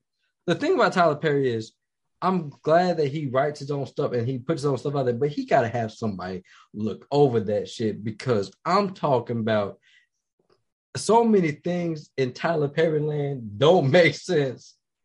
Like, it just don't make sense, because first of all, Mr. Brown should be dead after being burned by them After Effects. Yeah. Like, by the way, that lighting was not put together so well. I feel like that in some, like when they were inside, it was overexposed, and then when they went outside, like it. Ben said that. He said it looked like a television set. Yeah, he's not the most technical, you know, he doesn't come from that. So, but I would appreciate if you're never too old to learn. That's my thing. Like, even in his billionaire status, if he went and took a couple of classes just so he can know, you know, because that's what Ava DuVernay did. She didn't come from directing. She used to be a PR person, but she took the time to learn the lingo, learn the language, learn, okay, lighting, you know. And it's like Tyler said, fuck all that. And that's okay, because I still fuck with him. But you can tell a story with your camera too. And I think on his Madea films, that's an afterthought. Boy, I'm talking about, you can tell a story with your film, but with Tyler Perry, boy, it like he just get excited because the camera just be going cuts over here, cuts over there, cuts over there. You're going to be looking at somebody's dick by the time you get have a Tyler Perry film. It's like he needs to learn. Like, bro, you got all that money. Bring some other black creatives in. I mean, he does hire black people. He's not on the set right behind the camera, you know. But like, he's the director. He's the maestro. So, take some nigga. You go buy a college and take some classes at your own college, because it's sad. Because I want him to succeed. I enjoy his movies for different reasons. I enjoy them, but goddamn, it be hurting me when I be seeing things like Acrimony and The Fall from Grace. It be hurting me because it's just like his stories, they just go crazy. They don't make no sense. Like, that's why Acrimony, I was about fed up. I wanted to walk out, because things that he does in his movie, he will put things in the movie that are like, oh, that sounds cool, but don't make no sense. Because I'm sorry, Tyler Perry went straight up sci-fi when he put in Acrimony that this brother made a self-charging and self-sufficient battery. And no angel investors wanted to get in on that. He kept trying to make it work though. That was the big thing. He kept trying to go to that one investor. They legit, like, he focused on that one investor. He tried to go to nobody else. That one investor. And then I'm sorry, that part when Taraji was when her full crazy black lady was having entertainment. She had the gun pointed at all the crew members. Said jump. And what made it funny is they were making noises when they do like wee woo. Wow. I don't recall. I'm gonna watch that again. What the hell? I don't have to watch that movie just because of that. If y'all watch it, we will. I will watch that game review, because I love that movie. It's not good, but I love that movie because it's just crazy. So it's a guilty play. Well. No, it's not like I say this. People be like, I'm hating. Like, bro, I genuinely enjoy. I get enjoyment out of his movies because they are entertaining. Not the way he wanted to, but they are fucking entertaining. Because Tyler Perry, his shit kick in midway through, and he just goes crazy. And I like crazy shit. Seeing crazy shit, like when I heard Ashtray Bitch, but I was laughing my ass off. I was laughing at that wig, but. I'm still mad that Dobby said, I hate you. Why? What's your problem, man? I'm like, wait, why do you hate this man? Oh, because okay. And I said that same thing to Bay. I was like, because, you know, they got the audience thinking they're a couple. I'm like, the boyfriend is hella hype. We had like a whole conversation about that. So that should have been a giveaway. So I appreciate Tyler for attempting. And I think he succeeded pretty well, at least a plot twist, because we didn't see that coming. Let's give him a prop. We didn't see that coming. It was a plot twist, but it was just like, at that point, okay, at the first plot twist, I've been cool with, but then Tyler Perry said, oh, y'all like that plot twist? Here's another one. I'm like, man, come on. How we been doing good? Because I was like, the boyfriend is hella hype, but I'm thinking maybe it's out of his love for him. Maybe they've talked about how the father has affected him, and he's just really hype. But I was like, damn, that nigga hype. He want to fight him more than her. And now we know why, because that's his woman, and you've been having her broken down and cry. So I get it now in hindsight, but at the time I was like, this little light skinned nigga is really hype. But for no reason, like, it just came out of nowhere. because he was like, he was chilling. I thought he was drunk. I thought he was drunk too. He really, I was like, out of nowhere. And I was like, oh, this is just bad acting. He's like, you little like, shit or something. Nigga, I'm like, what the hell? Now, okay, so we've been talking about the Madea and all them. Let's go ahead, man. We gotta talk about the new Madea, y'all. Oh, I loved her. We got Miss Doubtfire, baby. No, Mrs. Doubtful. Hell no. Agnes, I think that was her name. Yeah, Agnes. Man, I'm not gonna lie. She was also another entertaining character because, like I said, she was basically Irish Madea. Let's get the frick out of here. I ain't gonna lie, man. We're gonna have to do a drinking game one day, right? We're gonna watch this movie again. And every time she say frick, feck. Every time she say feck, we gotta take a drink. Just like Mr. Freezing them ice puns, we gotta do a drink game with this because it says that so much, but she's so entertaining. And Madea her worked real well. I mean, the chemistry was pretty good. Yeah, the chemistry was good. And they were kind of trying to pitch a spinoff. You know what? But probably was. But then Tyler Perry shut it down. Could you remember? Yeah, I can't get a set of Ireland. Yeah, I mean, we can make something happen on that lot though. But they worked really well. That was another thing I did like about the movie. I've always liked Mr. Brown, dumbass, because he's a dumbass character, but he's a lovable dumbass. Of course, you know in any black film. A black comedy, somebody got to get high by eating the wrong thing. Ever since How High, every movie, somebody eats some chocolate, they got weed in it, huh? Oh, it got weed in it, and not just that regular weed, that strong weed. Cause I don't think, there was something else in them hot balls. But yeah, man, like I said, it was entertaining. The cuts just bad. A lot of the cuts bad. The basketballs just threw me off. That came out straight up a TV show. There's a bunch of basketballs falling on the screen after they got done playing basketball. Yeah, when I saw the basketball fly across the screen, I thought... people just threw basketballs on the screen. Yeah, no, because it was just so random. I legit just thought they were at the basketball court. But yeah, if you're not going to be consistent with it throughout the movie, it's like in the second act, he just started doing those weird television cuts. And it's like, and then that was it. It was those two weird cuts, and then that was it. So it's like, I guess we did that. With the cardboard bedboard. You're so wrong, but... Bro, I'm at this point, but I will say this. Look, whether y'all can disagree with me or not, Madea is now an iconic black character in cinema. Yes, for sure. And of course, this is the last black movie we got on during Black History Month. Which is so weird. Of all the movies.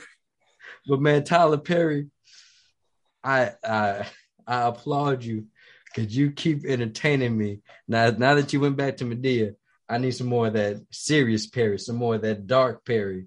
Bring that dark Perry out. I need some more of that. And I like that he's at least experimenting with it. I think the first years between 2002 and 2000, 10, 11, 12, he was in that box. And, I'm shocked a Madea film said the F word because that is a first. At one point in time, it was strictly damn, maybe hell. Then he eased into shit and nigga, and that was the past 5 years. But he said fucking acrimony. Acrimony is different from Madea. We said that last night, but Madea is technically a faith-based play on steroids. That's just been everything. It's very church, so it's easing away from that, which is good. But I just want him to kind of get out of like Plato, just work with it. Get in a writer's room and be like, okay, what works, what doesn't work, and be open. Writer's room? It's just him in his room. He's pretty much made it perfectly clear. He does not want anyone writing movies for his studio. Yeah, I'm about to say, you're talking about writer's room. You know what? It is a writer's room. It's office. It's just him with chairs around him. Imagine him dressed as Madea in every chair. That is his writing room. That would be funny. He should do that. Yes. He really should do a skit for that. The thing. I'm all for it. All right. So, but I'm gonna rather. Okay. In total, if I had to get this array in, I can't give my boy a fuck you because I was entertained. I'm gonna give him the lowest salty I can. Wow. I can't give him store bought because a lot of this was just too hard to die. Every time Madea and White Madea was off screen, everybody else was just flat. I didn't give a damn by any of them. Yeah. Bam is the Harvey Weinstein of that universe because she was all up on them boys talking about she smokes weed and she has talking about yeah, I used to work at the stamp office. I'm really good at licking and blowing. I used to do that for many long hours of the day. WAP is her ringtone. Oh yeah, and then WAP was her ringtone. So I can lick and blow all day. Like, he's getting very edgy with the jokes because once upon a time, that was a no-no. Like, well, that's because once he started doing dramas, he started being more comfortable in saying, "Yeah, I'm making the money now, so either you gonna fuck with me or not." So you know. But at the beginning, it was like, you know, can't do too much cursing, can't be too blue. That's what they call it. It's blue, so it couldn't be too blue. But now he's more, you know, we get nigga, we get motherfucker. You know, but I'm here for it. But I just wish. I don't want him to change because that's the most entertaining thing about movies. But like his logic for certain things, first of all, Davi, where did these random ass white people come from? And now he's from Ireland. How the fuck you get from Ireland to Atlanta, Georgia to go to school? Like what? Is he going to not Spelman, but what's the? I don't remember. Morehouse. That's the only. Like what? Why are you here? You know. So it was just. No, but also random. I don't want him to change his logic because, like, in his dramas, his logic it would make it entertaining. Because I don't know if you remember Temptation, but remember that chick that Tyler Perry was falling in love with, and like she was, I think she was like homeless or something, and then she had a job as a janitor. Oh, that's not Temptation. That is. I could swear that's Temptation. I think that is Temptation. It's not. No, wait, no, it's something. Good deeds. So Robbie. And I actually like that movie. Tyler Perry, this chick falls in love with Tyler Perry, right? She can't get a job nowhere. Andy Newton, with some respect. Is he a lawyer? Yeah. I know what you're talking about. Yeah. Is he like a lawyer or something?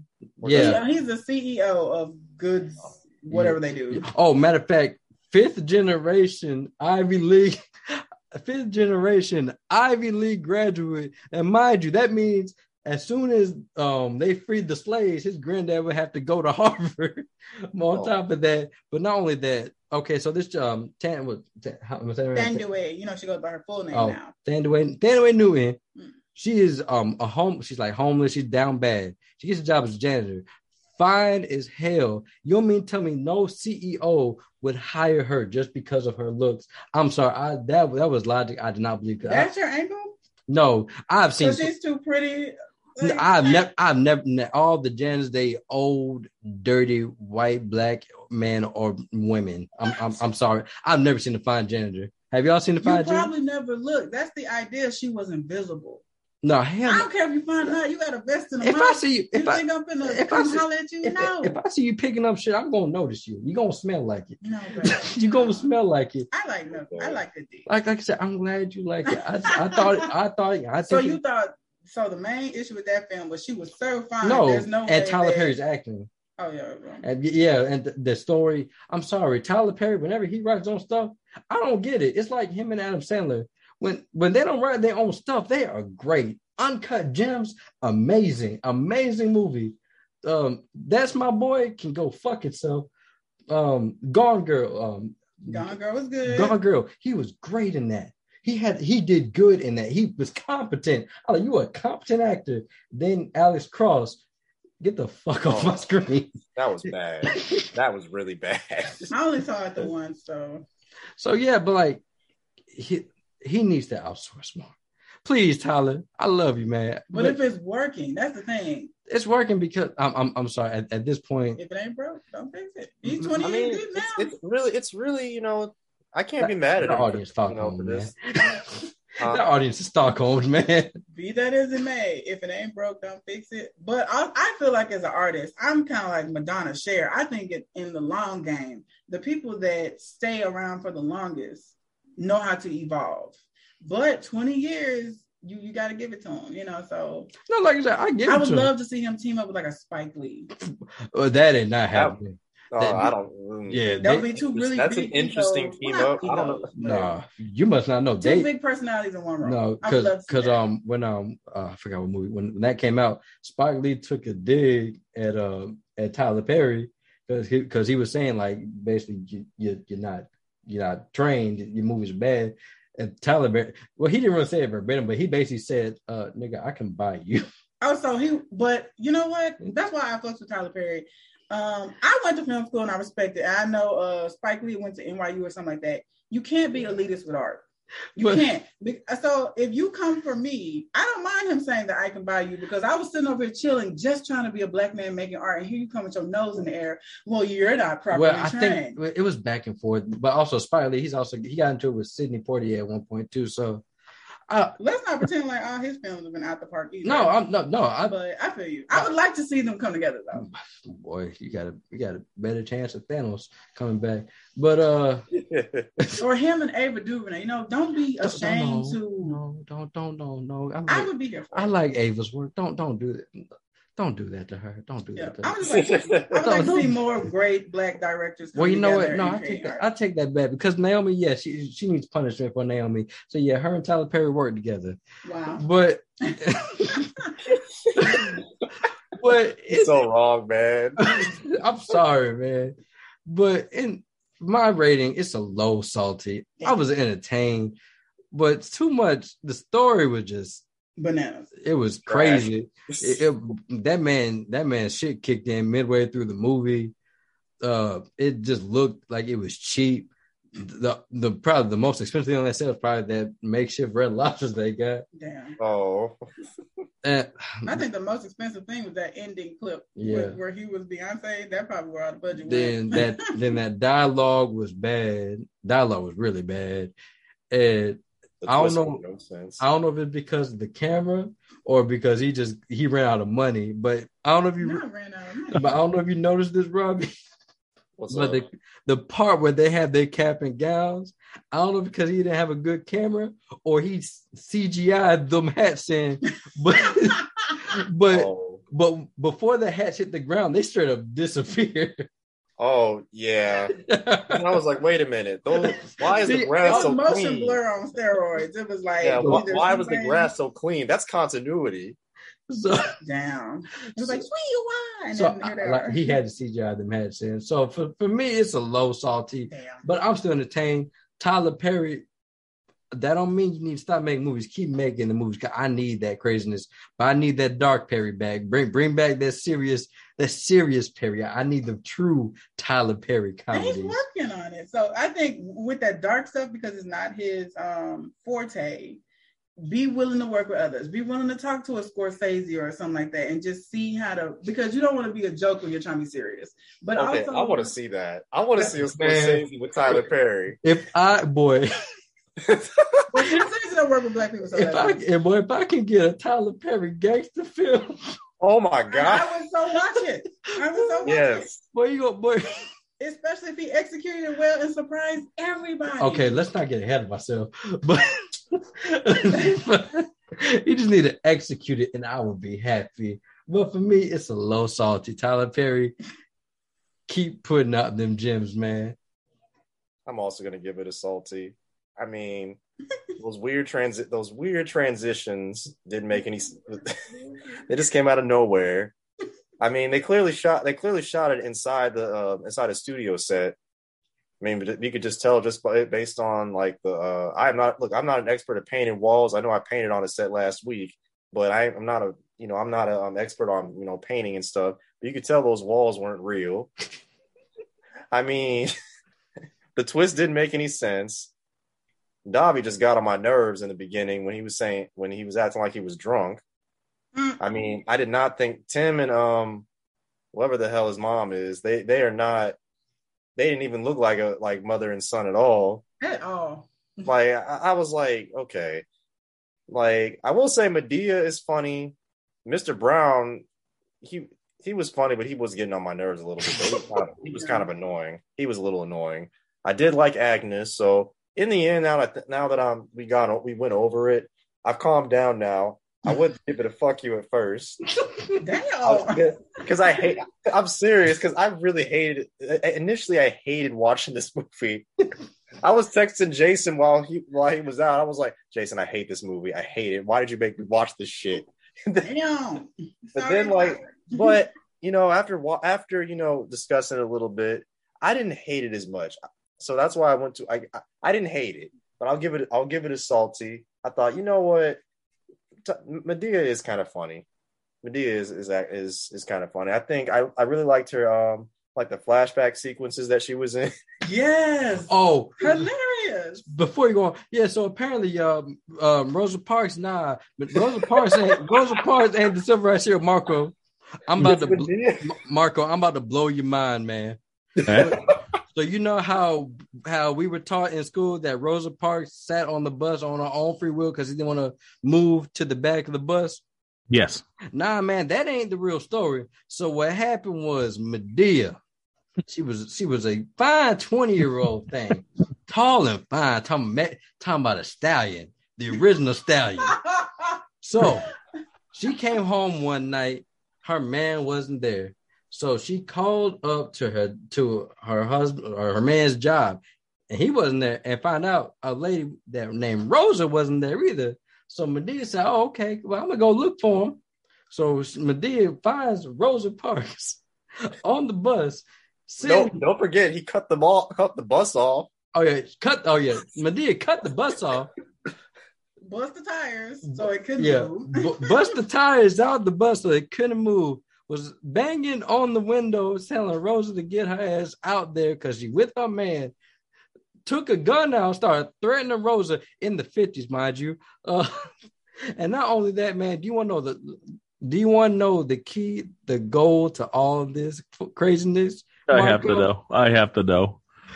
This man pulls out an iPhone. An iPhone. Well, you know, it's Tyler Perry, so he probably wasn't. He couldn't afford it. He didn't want to pay money on an iPhone. So yeah, iPhone, and says, "Yeah, y'all, just know I was the one that started the civil rights movement. Not Rosa Parks. She was sleeping my man. So yeah, man, you've had history all wrong. Wow, Medea is the true hero.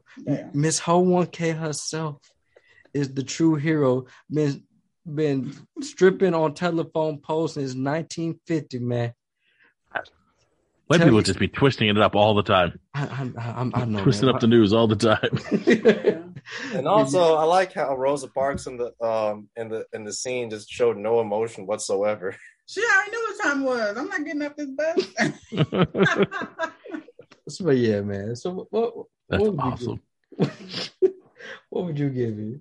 Actually, I'm familiar with that joke because it came from the original stage play, A Diary of a Mad Black Woman. She told us then that Rosa Parks stole her man and went into detail. But oh, interesting. Shout out to the Tyler Perry fans out there. They caught on to that. But I would have to give it. Okay, so it's salty. What's a little salty? Store bought. I'll have to give it store bought. This is not Medea's funniest film. It was very thrown together. It was. But like I said, did it have the laughs? It did. We did laugh, so you can think all you want. No, I laughed. I ain't like. It was, but somebody compared it to Nutty Professor. Let's not get beside ourselves. No, he was saying that's a classic comedy. He was saying it's actually my turn, right? No, I'm saying because you just attacking Marco. Marco was saying Nutty Professor because he's playing different characters. Oh, okay. I'm sorry. I thought it was like a comparison of the funny because I was gonna say no. That is classic. No. Yeah. Nutty Professor. This is like Netflix wanted something. You have 3 weeks or 3 months. Yeah, it just seems like a cheap ripoff of the. It's a lot of Nutty Professor's tropes. Yeah, it's a lot of his different tropes. It's a lot of his different endings from different stage plays thrown together. But was it entertaining? Yes. I really did like the homage to Beyonce. If you saw Homecoming, I think most of the time and effort went into that because he duplicated it really well. Like he even had on the sparkly boots and the all black female band. And, you know, so, I mean, it's entertaining. But like I said, if you want Shawshank Redemption, Don't watch Tyler Perry. Okay. He's not a target audience, so. I'm going to tell you, when people say, you know, Shawshank Redemption, look, not everything will be Shawshank Redemption. It can at least be fun and entertaining. Like, you can be entertaining and make sense. Tyler Perry is entertaining. The shit don't make sense. Like Predator is a great action movie. It don't got no good script. It got an alien with dreadlocks chasing Arnold Schwarzenegger around. And in the second one, we got him chasing Mr. I'm too old for this shit, Danny Glover around. But people love it. Are you for real? I gotta go back and watch that. Yes, Gary Busey. Yeah. Oh, I forgot about Gary Busey. What the fuck? Plays Keys, yeah. Yeah, so they fight it in the beef warehouse, or the cold up. They cover the whole warehouse so they can see. Like just because something is written well and shot well, don't make it good. Like that Tessa Thompson movie we watched. I'm sorry, it's a good movie. Yeah, but that shit got boring. That shit was boring. I'm sorry. And then that's why Fast and Furious is still going on to this day, because they know people like cars, action, and The Rock in his arms. So they're going to continue to put that in the movie. And Vin Diesel, non-acting ass, they're going to continue to put him in the movie. He acts better than The Rock. Is that really a high bar? Is that really a high bar? But yeah. Well, no, hold on. Nah, The Rock has gotten better. Vin Diesel, I'm sorry. Fast and Furious, he is horrible. The Rock has more charisma. The Rock has charisma. Vin Diesel is known for his slow turns. Yes, and the most charisma I got out of Vin Diesel is him playing a baby tree. Right. Hey, I am Groot. So that's the thing. You can have good entertaining movies. You can have funny films, and you can have your well-written films with great cinematography. But what Tyler Perry put out, it is what I like to call junk food. It ain't good for you, but the shit is entertaining. Yeah, that's a very good comparison. Well, Adam Sandler ain't entertaining no more. It's just hard to watch. Adam Sandler just hard to watch. I'm sorry. I loved Billy Madison. Waterboy. I'm Happy Gilmore. The Waterboy was his classic. I don't know if Tyler has a classic, but Waterboy will forever be funny. So, a lot of his films from the 90s and early 2000s were funny, but when it got to Eight Crazy, whatever that bullshit ass Eight Crazy was, Little Nicky. Oh shit! Oh yeah. Once you did Little Nicky, it was all started to go downhill after that. I just know Eight Crazy Nights. Somebody emailed me and asked if I was going to review that. I like, if I'm high, maybe. Yeah. That movie is so hard to watch now. So I hate you. I hate you. I hate me. Because at least Tyler Perry, he switches up a little bit. Adam Sandler goes to that one annoying little voice. That is his go-to when he has nothing else, and that gets annoying. Adam Sandler just stopped trying. Tyler Perry, since he's not trained, he tries. It just don't come off well. At least he tries. Marlon Wayans, they don't even try no more. I like Sixtuplets. I don't know why you hate me. Sixtuplets suck. Little Man was just borderline cringeworthy nowadays if you go by all the things that's not right by today, because he raped that woman in that movie. Damn. So white girls too. White girls were not. Yeah. White Girls is, even though it had its funny moments, it's still a bad movie. It's still a bad movie. So I am gonna write a letter. I give it. Sorry to the white community for white chicks. I'm sorry. I am, because that movie, it would have been different if it was funny and good, but it was just cringeworthy and bad. So I guess, but yeah, Tyler Perry, keep on trying, man. You get a gold star from me every time. Gold star, because like I said, the world needed this. Like, well, I don't know if we need it. I think so. I think there's a reason it's number one is because it's gotten too serious. It really, even art is just gotten too fucking serious. Everything is, you know, the Tinder swindler, this drama and that drama, and we just needed a laugh at some ridiculousness. We legit just got John Cena tell Aquaman to go fuck another fish. Like, Like, just, oh, okay, now that you in the Perryverse. So you find Tyler Perry movies entertaining, but you did not find the second Suicide Squad entertaining. Am I hearing that right? I gave it props. Like I said, the cinematography was good. No, the casting was good. You find them, and you find the Perryverse movies, Perryland movies entertaining, but not the Suicide. Maybe because I can relate to them more. It is semi, circling around Black hood life, urban life. I just didn't like the Suicide Squad. I thought they tried too hard. I guess what Tyler Perry. Keep on making movies. But next time, bring a movie out theaters, because I need to be around the ambiance of a bunch of Black women around me talking to the screen, because that's when you get the true Tyler Perry experience. Oh, the plays are everything. I ain't going to no play. I'm sorry.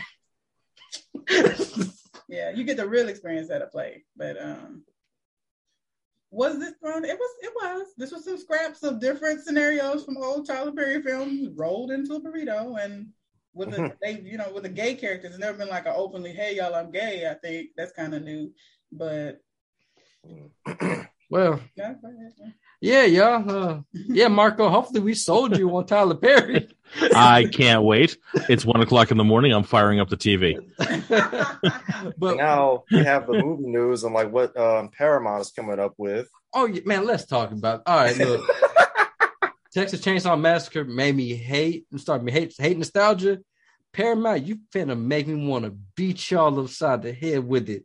Marco, I don't know if you ever heard of this TV show back in the day called Beyblade. Oh, yeah. It's getting a live action adaptation. Because we've run out of everything else. Paramount, you are the iCarly. It was decent because you made it a little more adult. That Fairly Odd Parents bullshit, you better take that to the back and put. Trash. You better take it to the back and put two bullets in it, because that looks horrible. Cosmo and Wanda legit look like stickers on the screen. Yeah.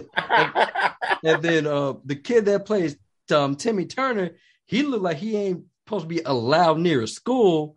That's right. Yeah, he looks creepy as hell. I saw the image. I was like, okay. So yes, Paramount. You had me with the Halo. I might have to get Paramount. Yeah. I might. Although we're supposed to be able to see the Master Chief's face, so I'm not really sure if I like that. Yeah, or not. I don't know how I feel about that. But you had me. I was just about to put my info and my card info in. Then when I saw Beyblade, I looked back at that. I was like, give me my shit back. What fuck? Why? Hold on. But even though I don't like the fact that they're doing a Beyblade live action adaptation. What I will say though, that where I might give it the benefit of the doubt is that it's produced by Jerry Bruckheimer. But here's the thing, Robbie. There's so much you can do live action with kids spinning tops. They're basically spinning dreidels. They are spinning dreidels at Fighting Dreidels. Yes. That's my new band name, the Fighting Dreidels. Yes, but, dreidel. Yes. Like, and they have outlandish attacks. Like as a kid, like, oh, I wonder if I can do that. Of course, I just saw this shit just hit each other for times, and then they just got.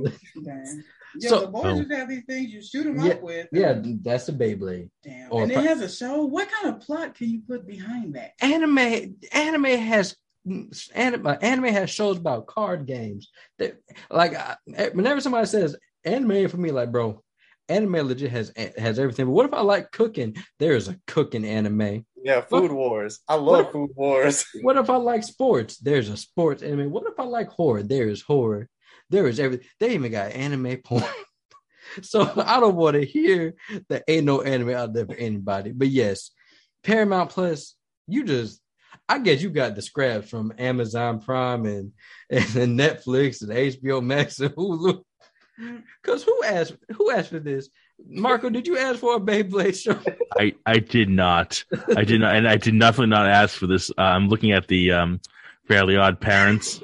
Oh dear Jesus on a popsicle stick. What the hell were they thinking? Timmy's in the pink.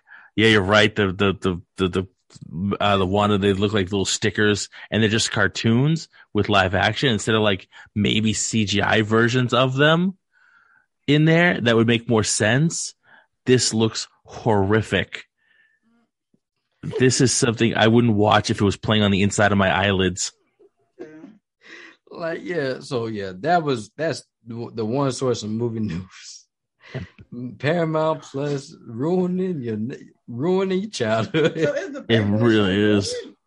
What is it about? Okay, well, it's about these kids, you know, that use these like spinning tops. Apparently, they all have like spirits. So it's not about the tops. Cool. Because I was like, how? Well, there's different.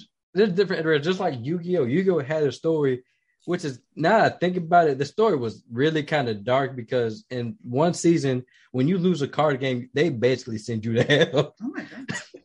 Like, it was called The Shadow Realm when we were kids, but in the manga, it legit said, nah, they go to hell.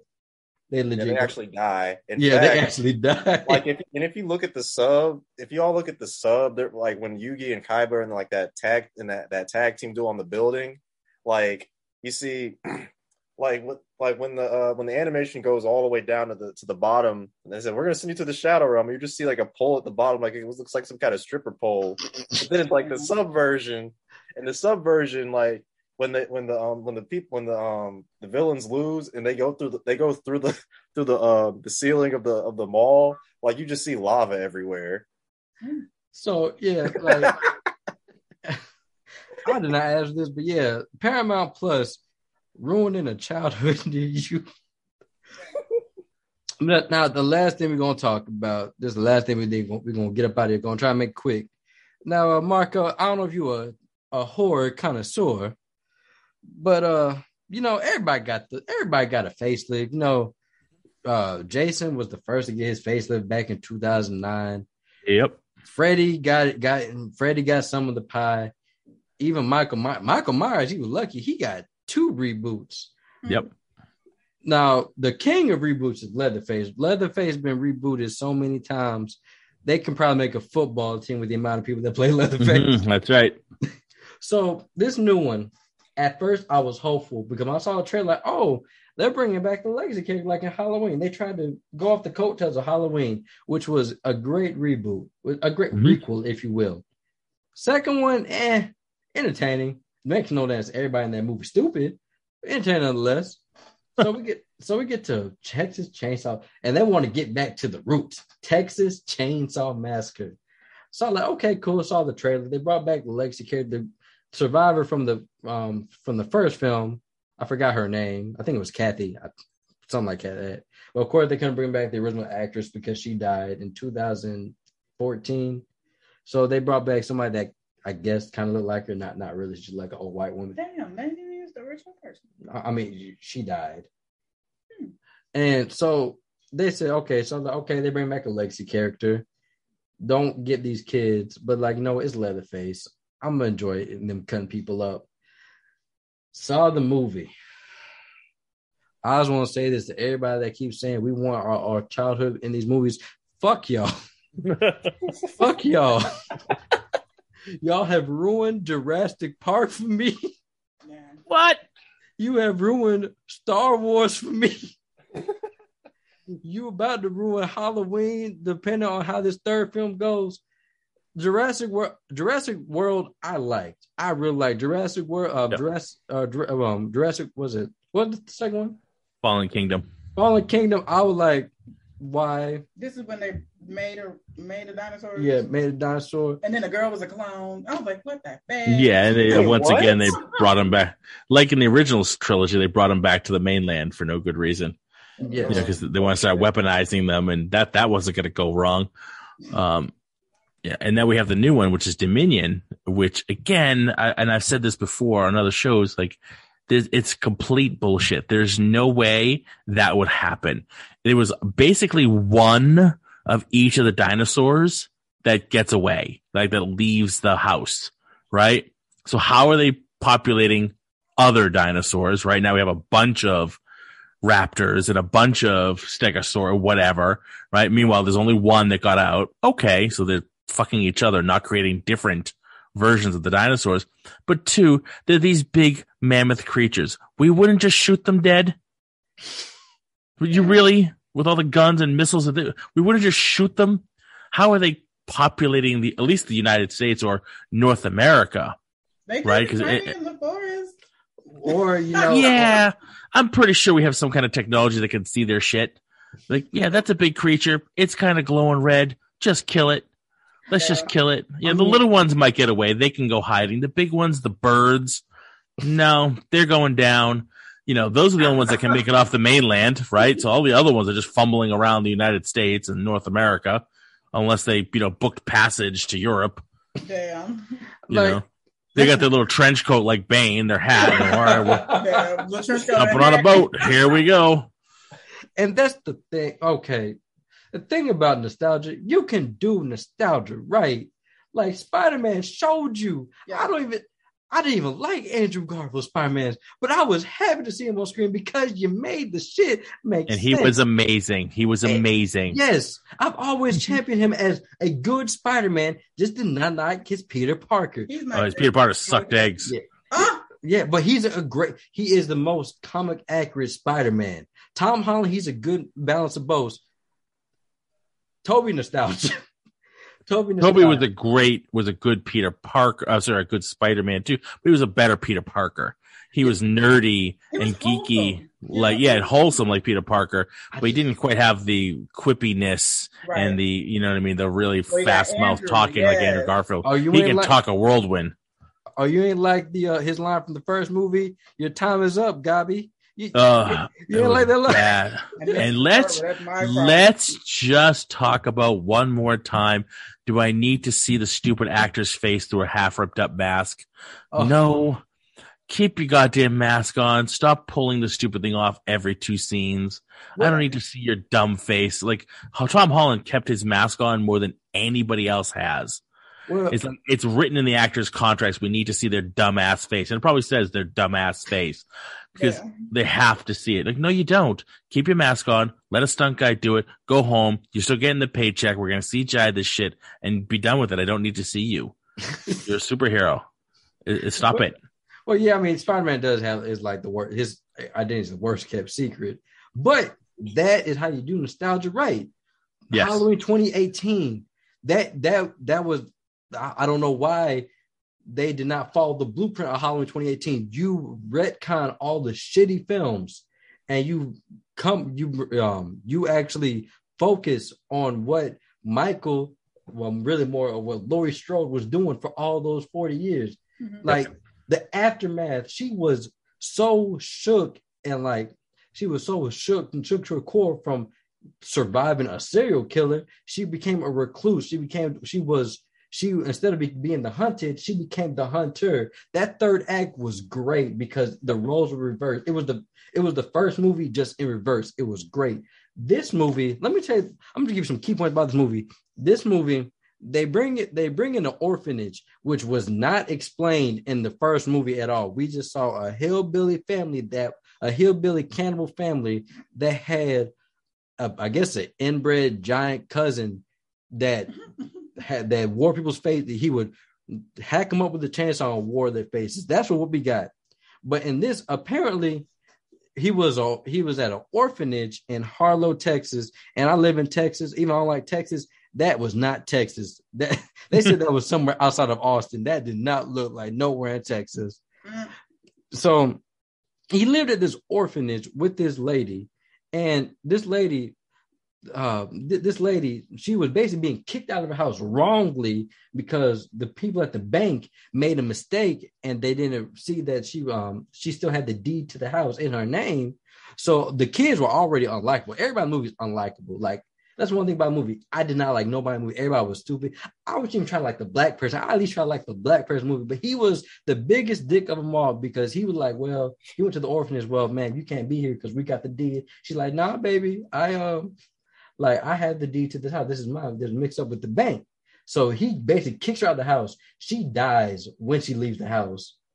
So I already don't like him. Mm.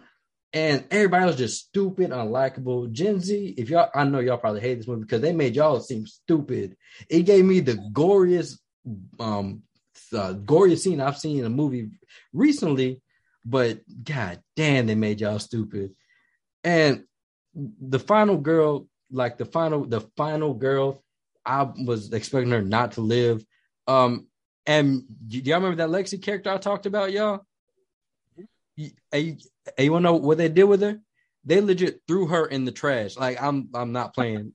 I'm not playing. Like, she shoots the first time she meets, she don't shoot him in the face with a shotgun.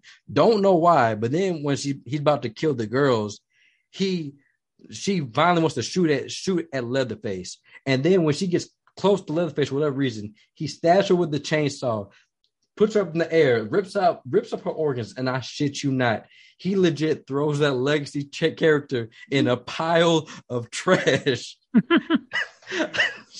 So then the end of the movie is just stupid. Well, I kind of like the end of the movie because it's kind of low-key, kind of funny because they thought they got away. They're in a self-driving car, but Leatherface, after being supposedly dead, he takes the girl out the car that gets the old lady kicked out, tears off her head.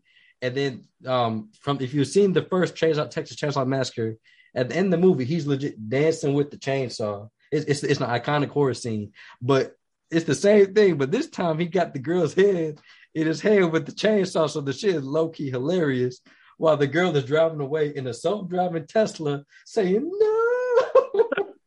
So, yeah, movie just bad. And this just proves me I'm starting to hate nostalgia. This and Book of Boba Fett, nostalgia is going to slowly get old because it's getting old for me.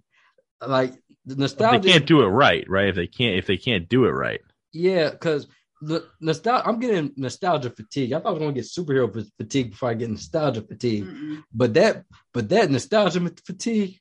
Oh boy! But Bel Air set the bar really high. So, but Bel Air is not. Let's see, like when I say stuff like going beat for beat, trying to bring, like it's trying to sprinkle its own like things in from the show, but it's still being its own thing. It's its own thing. If you put it by itself, it's its own thing.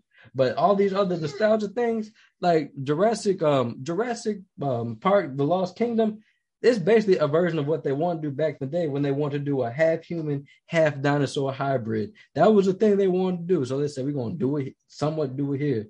So that sounds dumb. It is dumb. Everybody was on drugs back in the 80s and 90s. So, especially in Miami. So they just need to stop. And then they talking about doing the Scarface. Stop. I agree. I hope people get worn out on it because there's too many creatives out here with fresh ideas. It's just getting in there, getting the people in the seats already are out of ideas. But the people who pull the chains, yank the, make the calls, this is what they're coming up with. Well, I used to like Soleil Moon Frye. Let's do Punky Brewster. So the people in control are out of ideas. Make it easier to access these rooms where they're having these conversations because there are creatives out here with brilliant, fresh ideas. One thing I love about the 90s, I didn't grow up on reboots. And if I did, I didn't know. Like there might have been a few in there, but Dennis to Menace, whatever. But for the most part, it was a lot of fresh shit. Yes. Yeah, the difference is that the reboots and stuff like that, they know it's a known property, so it's gonna sell. Yeah, right. If they do it right or halfway decent, it'll sell because there is that nostalgia. And you're right, eventually it'll start to get old if they start putting out more and more crap. Whereas you have other shows like the Cobra Kai, which is building on nostalgia, but they're doing it well, even though the production seems kind of weird, but like it's at least doing it well. It's servicing the nostalgia while bringing in new stuff. But if they force crap out, like, and they've had a lot of that kind of, TV show became a movie, Starsky and Hutch, that kind of crap that went on for a long time. But it sells. It'll always sell because, we know this is a property that, we don't have new superheroes so much, right? Yeah. How many superhero movies are brand new characters versus Iron Man, Captain America? These characters have been around for 75, 80 years because we know them. Identify with them. I'm going to go see it. I don't know who that superhero is. I'm not going to go see that because I'm not going to waste my money or waste my time if it's going to be shit. I have no idea. So I'll wait till it comes on streaming and give it a watch. Right. So that's why the studios, they play. It's basically their chicken, right? They're playing it safe. And this it's a business. Safe. Yeah. It's a business. Yeah. And the thing. That's why I watch movies directed by guys like Jordan Peele, or like Christopher Nolan, is because they do original ideas while also making them entertaining. Mm-hmm. They actually know how to reach the audience. They know exactly I'm not going to say like go as far and say they know exactly what we want, like content wise, but it's just good. I like seeing, like, you know, some fresh ideas, because, you know, people, everything is just recycled. Yeah. Yeah. And they have to, you know, because it goes back to what we said earlier. You're always going to have a new Batman series. Batman's been around forever. Batman will always sell, but it's always going to be somebody's new first Batman movie series. Yeah. So I'm going to bring in the new audience, because we will die out eventually. I'm 46. I obviously have a couple more days left, but, you know, the people that watched the 89 will die out eventually. They need the younger audience. We're going to be with them for the next 30, 40 years. You know what I mean? I'm not going to be, you know, still watching Batman movies in 40 years. And I should be worried about not shitting my pants. You know what I mean? Like, so it's not. And the thing, reason why, like he said, like, reason why nostalgia works so well. There are talks that Howard the Duck is going to get his own TV or movie. Howard the Duck, the movie that had duck titties in it, is going to get his own show or movie. You want to know why? Because nostalgia. The movie was bad. They doing a Super Mario movie with Chris Pratt. Why? Because nostalgia. Nigga don't sound nothing like an Italian. And like I said, I love, like, I am a victim. Like, I'm part of the problem, because me, I'm a Batman bitch. I would go on the phone for Batman. I love Batman. I will shake my ass for some Batman. I love Batman that much. I have read a lot of Batman comics. I've watched all the shows. I had Batman underwear when I was a kid. Like, Batman has been in my life for all of my life. So of course I'm going to go see the movie. I'm part of the problem, but I'm not going to lie. When you put out shit like Texas Chainsaw Massacre, I ain't watched no, like, that made me say, you know what? I got 35 different Texas Chainsaw Massacres. I'm good.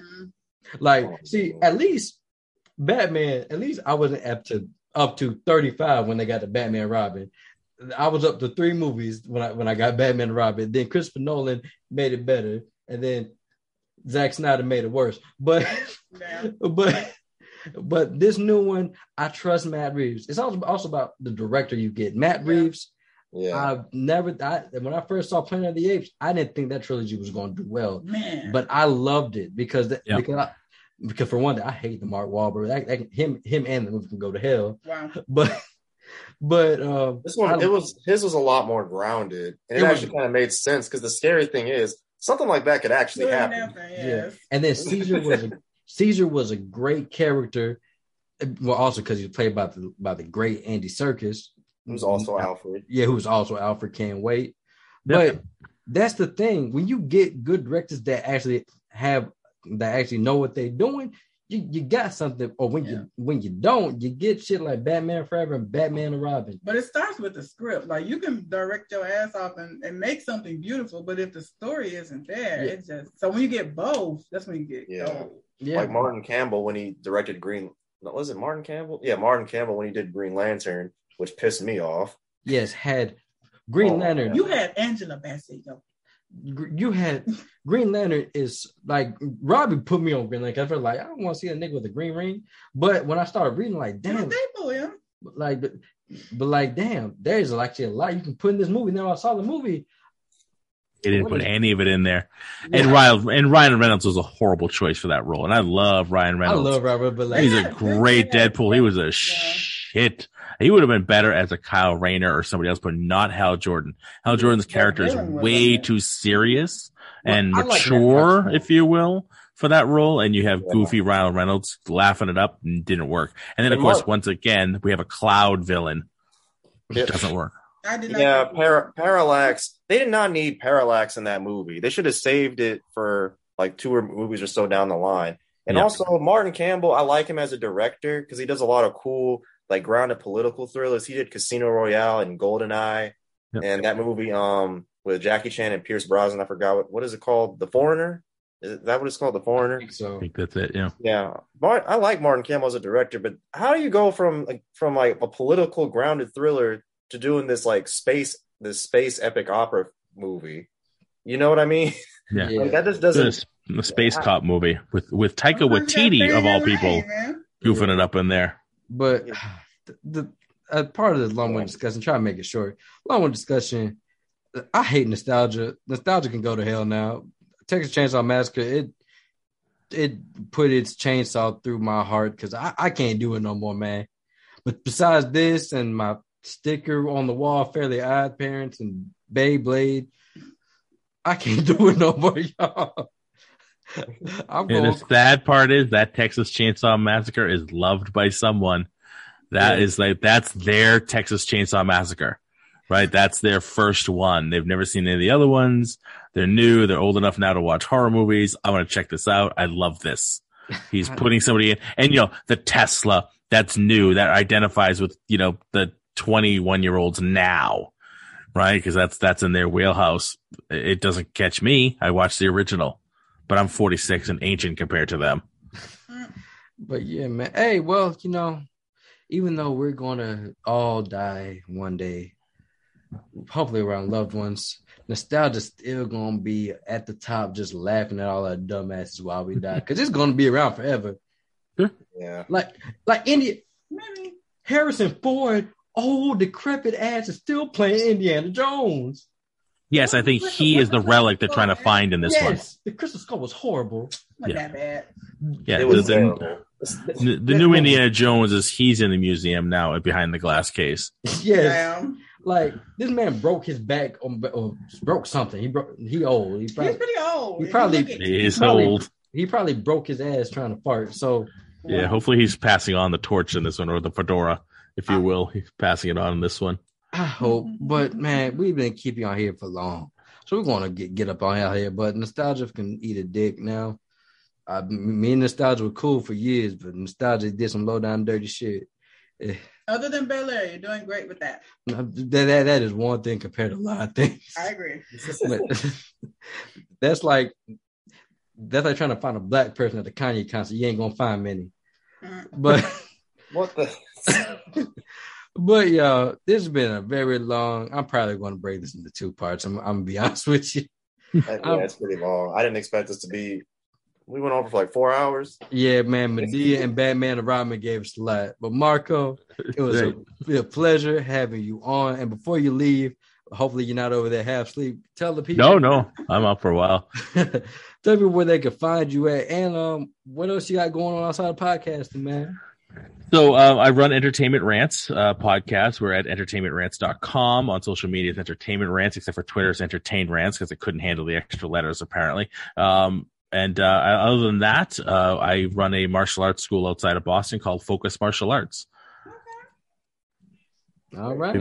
We've been there for about 12 years now. Been in martial arts for about 37 years. So it's my life, if you will. And now we're starting this side job with the pandemic induced podcasting, which has been a hoot. And it's been able to meet excellent people like yourself and just been able to get to know people. It's been fantastic. So I thank you for having me on the show, and you definitely got to come on mine. I want to Robbie, you too.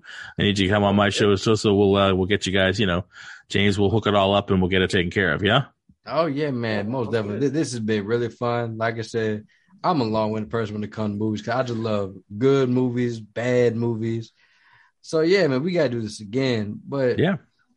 Also, y'all, I'm still working on it, but we're going to try to get this super show going for you. We working on something in the back for y'all. We're working on something in the back for y'all. All of the good, amazing content creators I've met on this podcast journey, and we got something for y'all.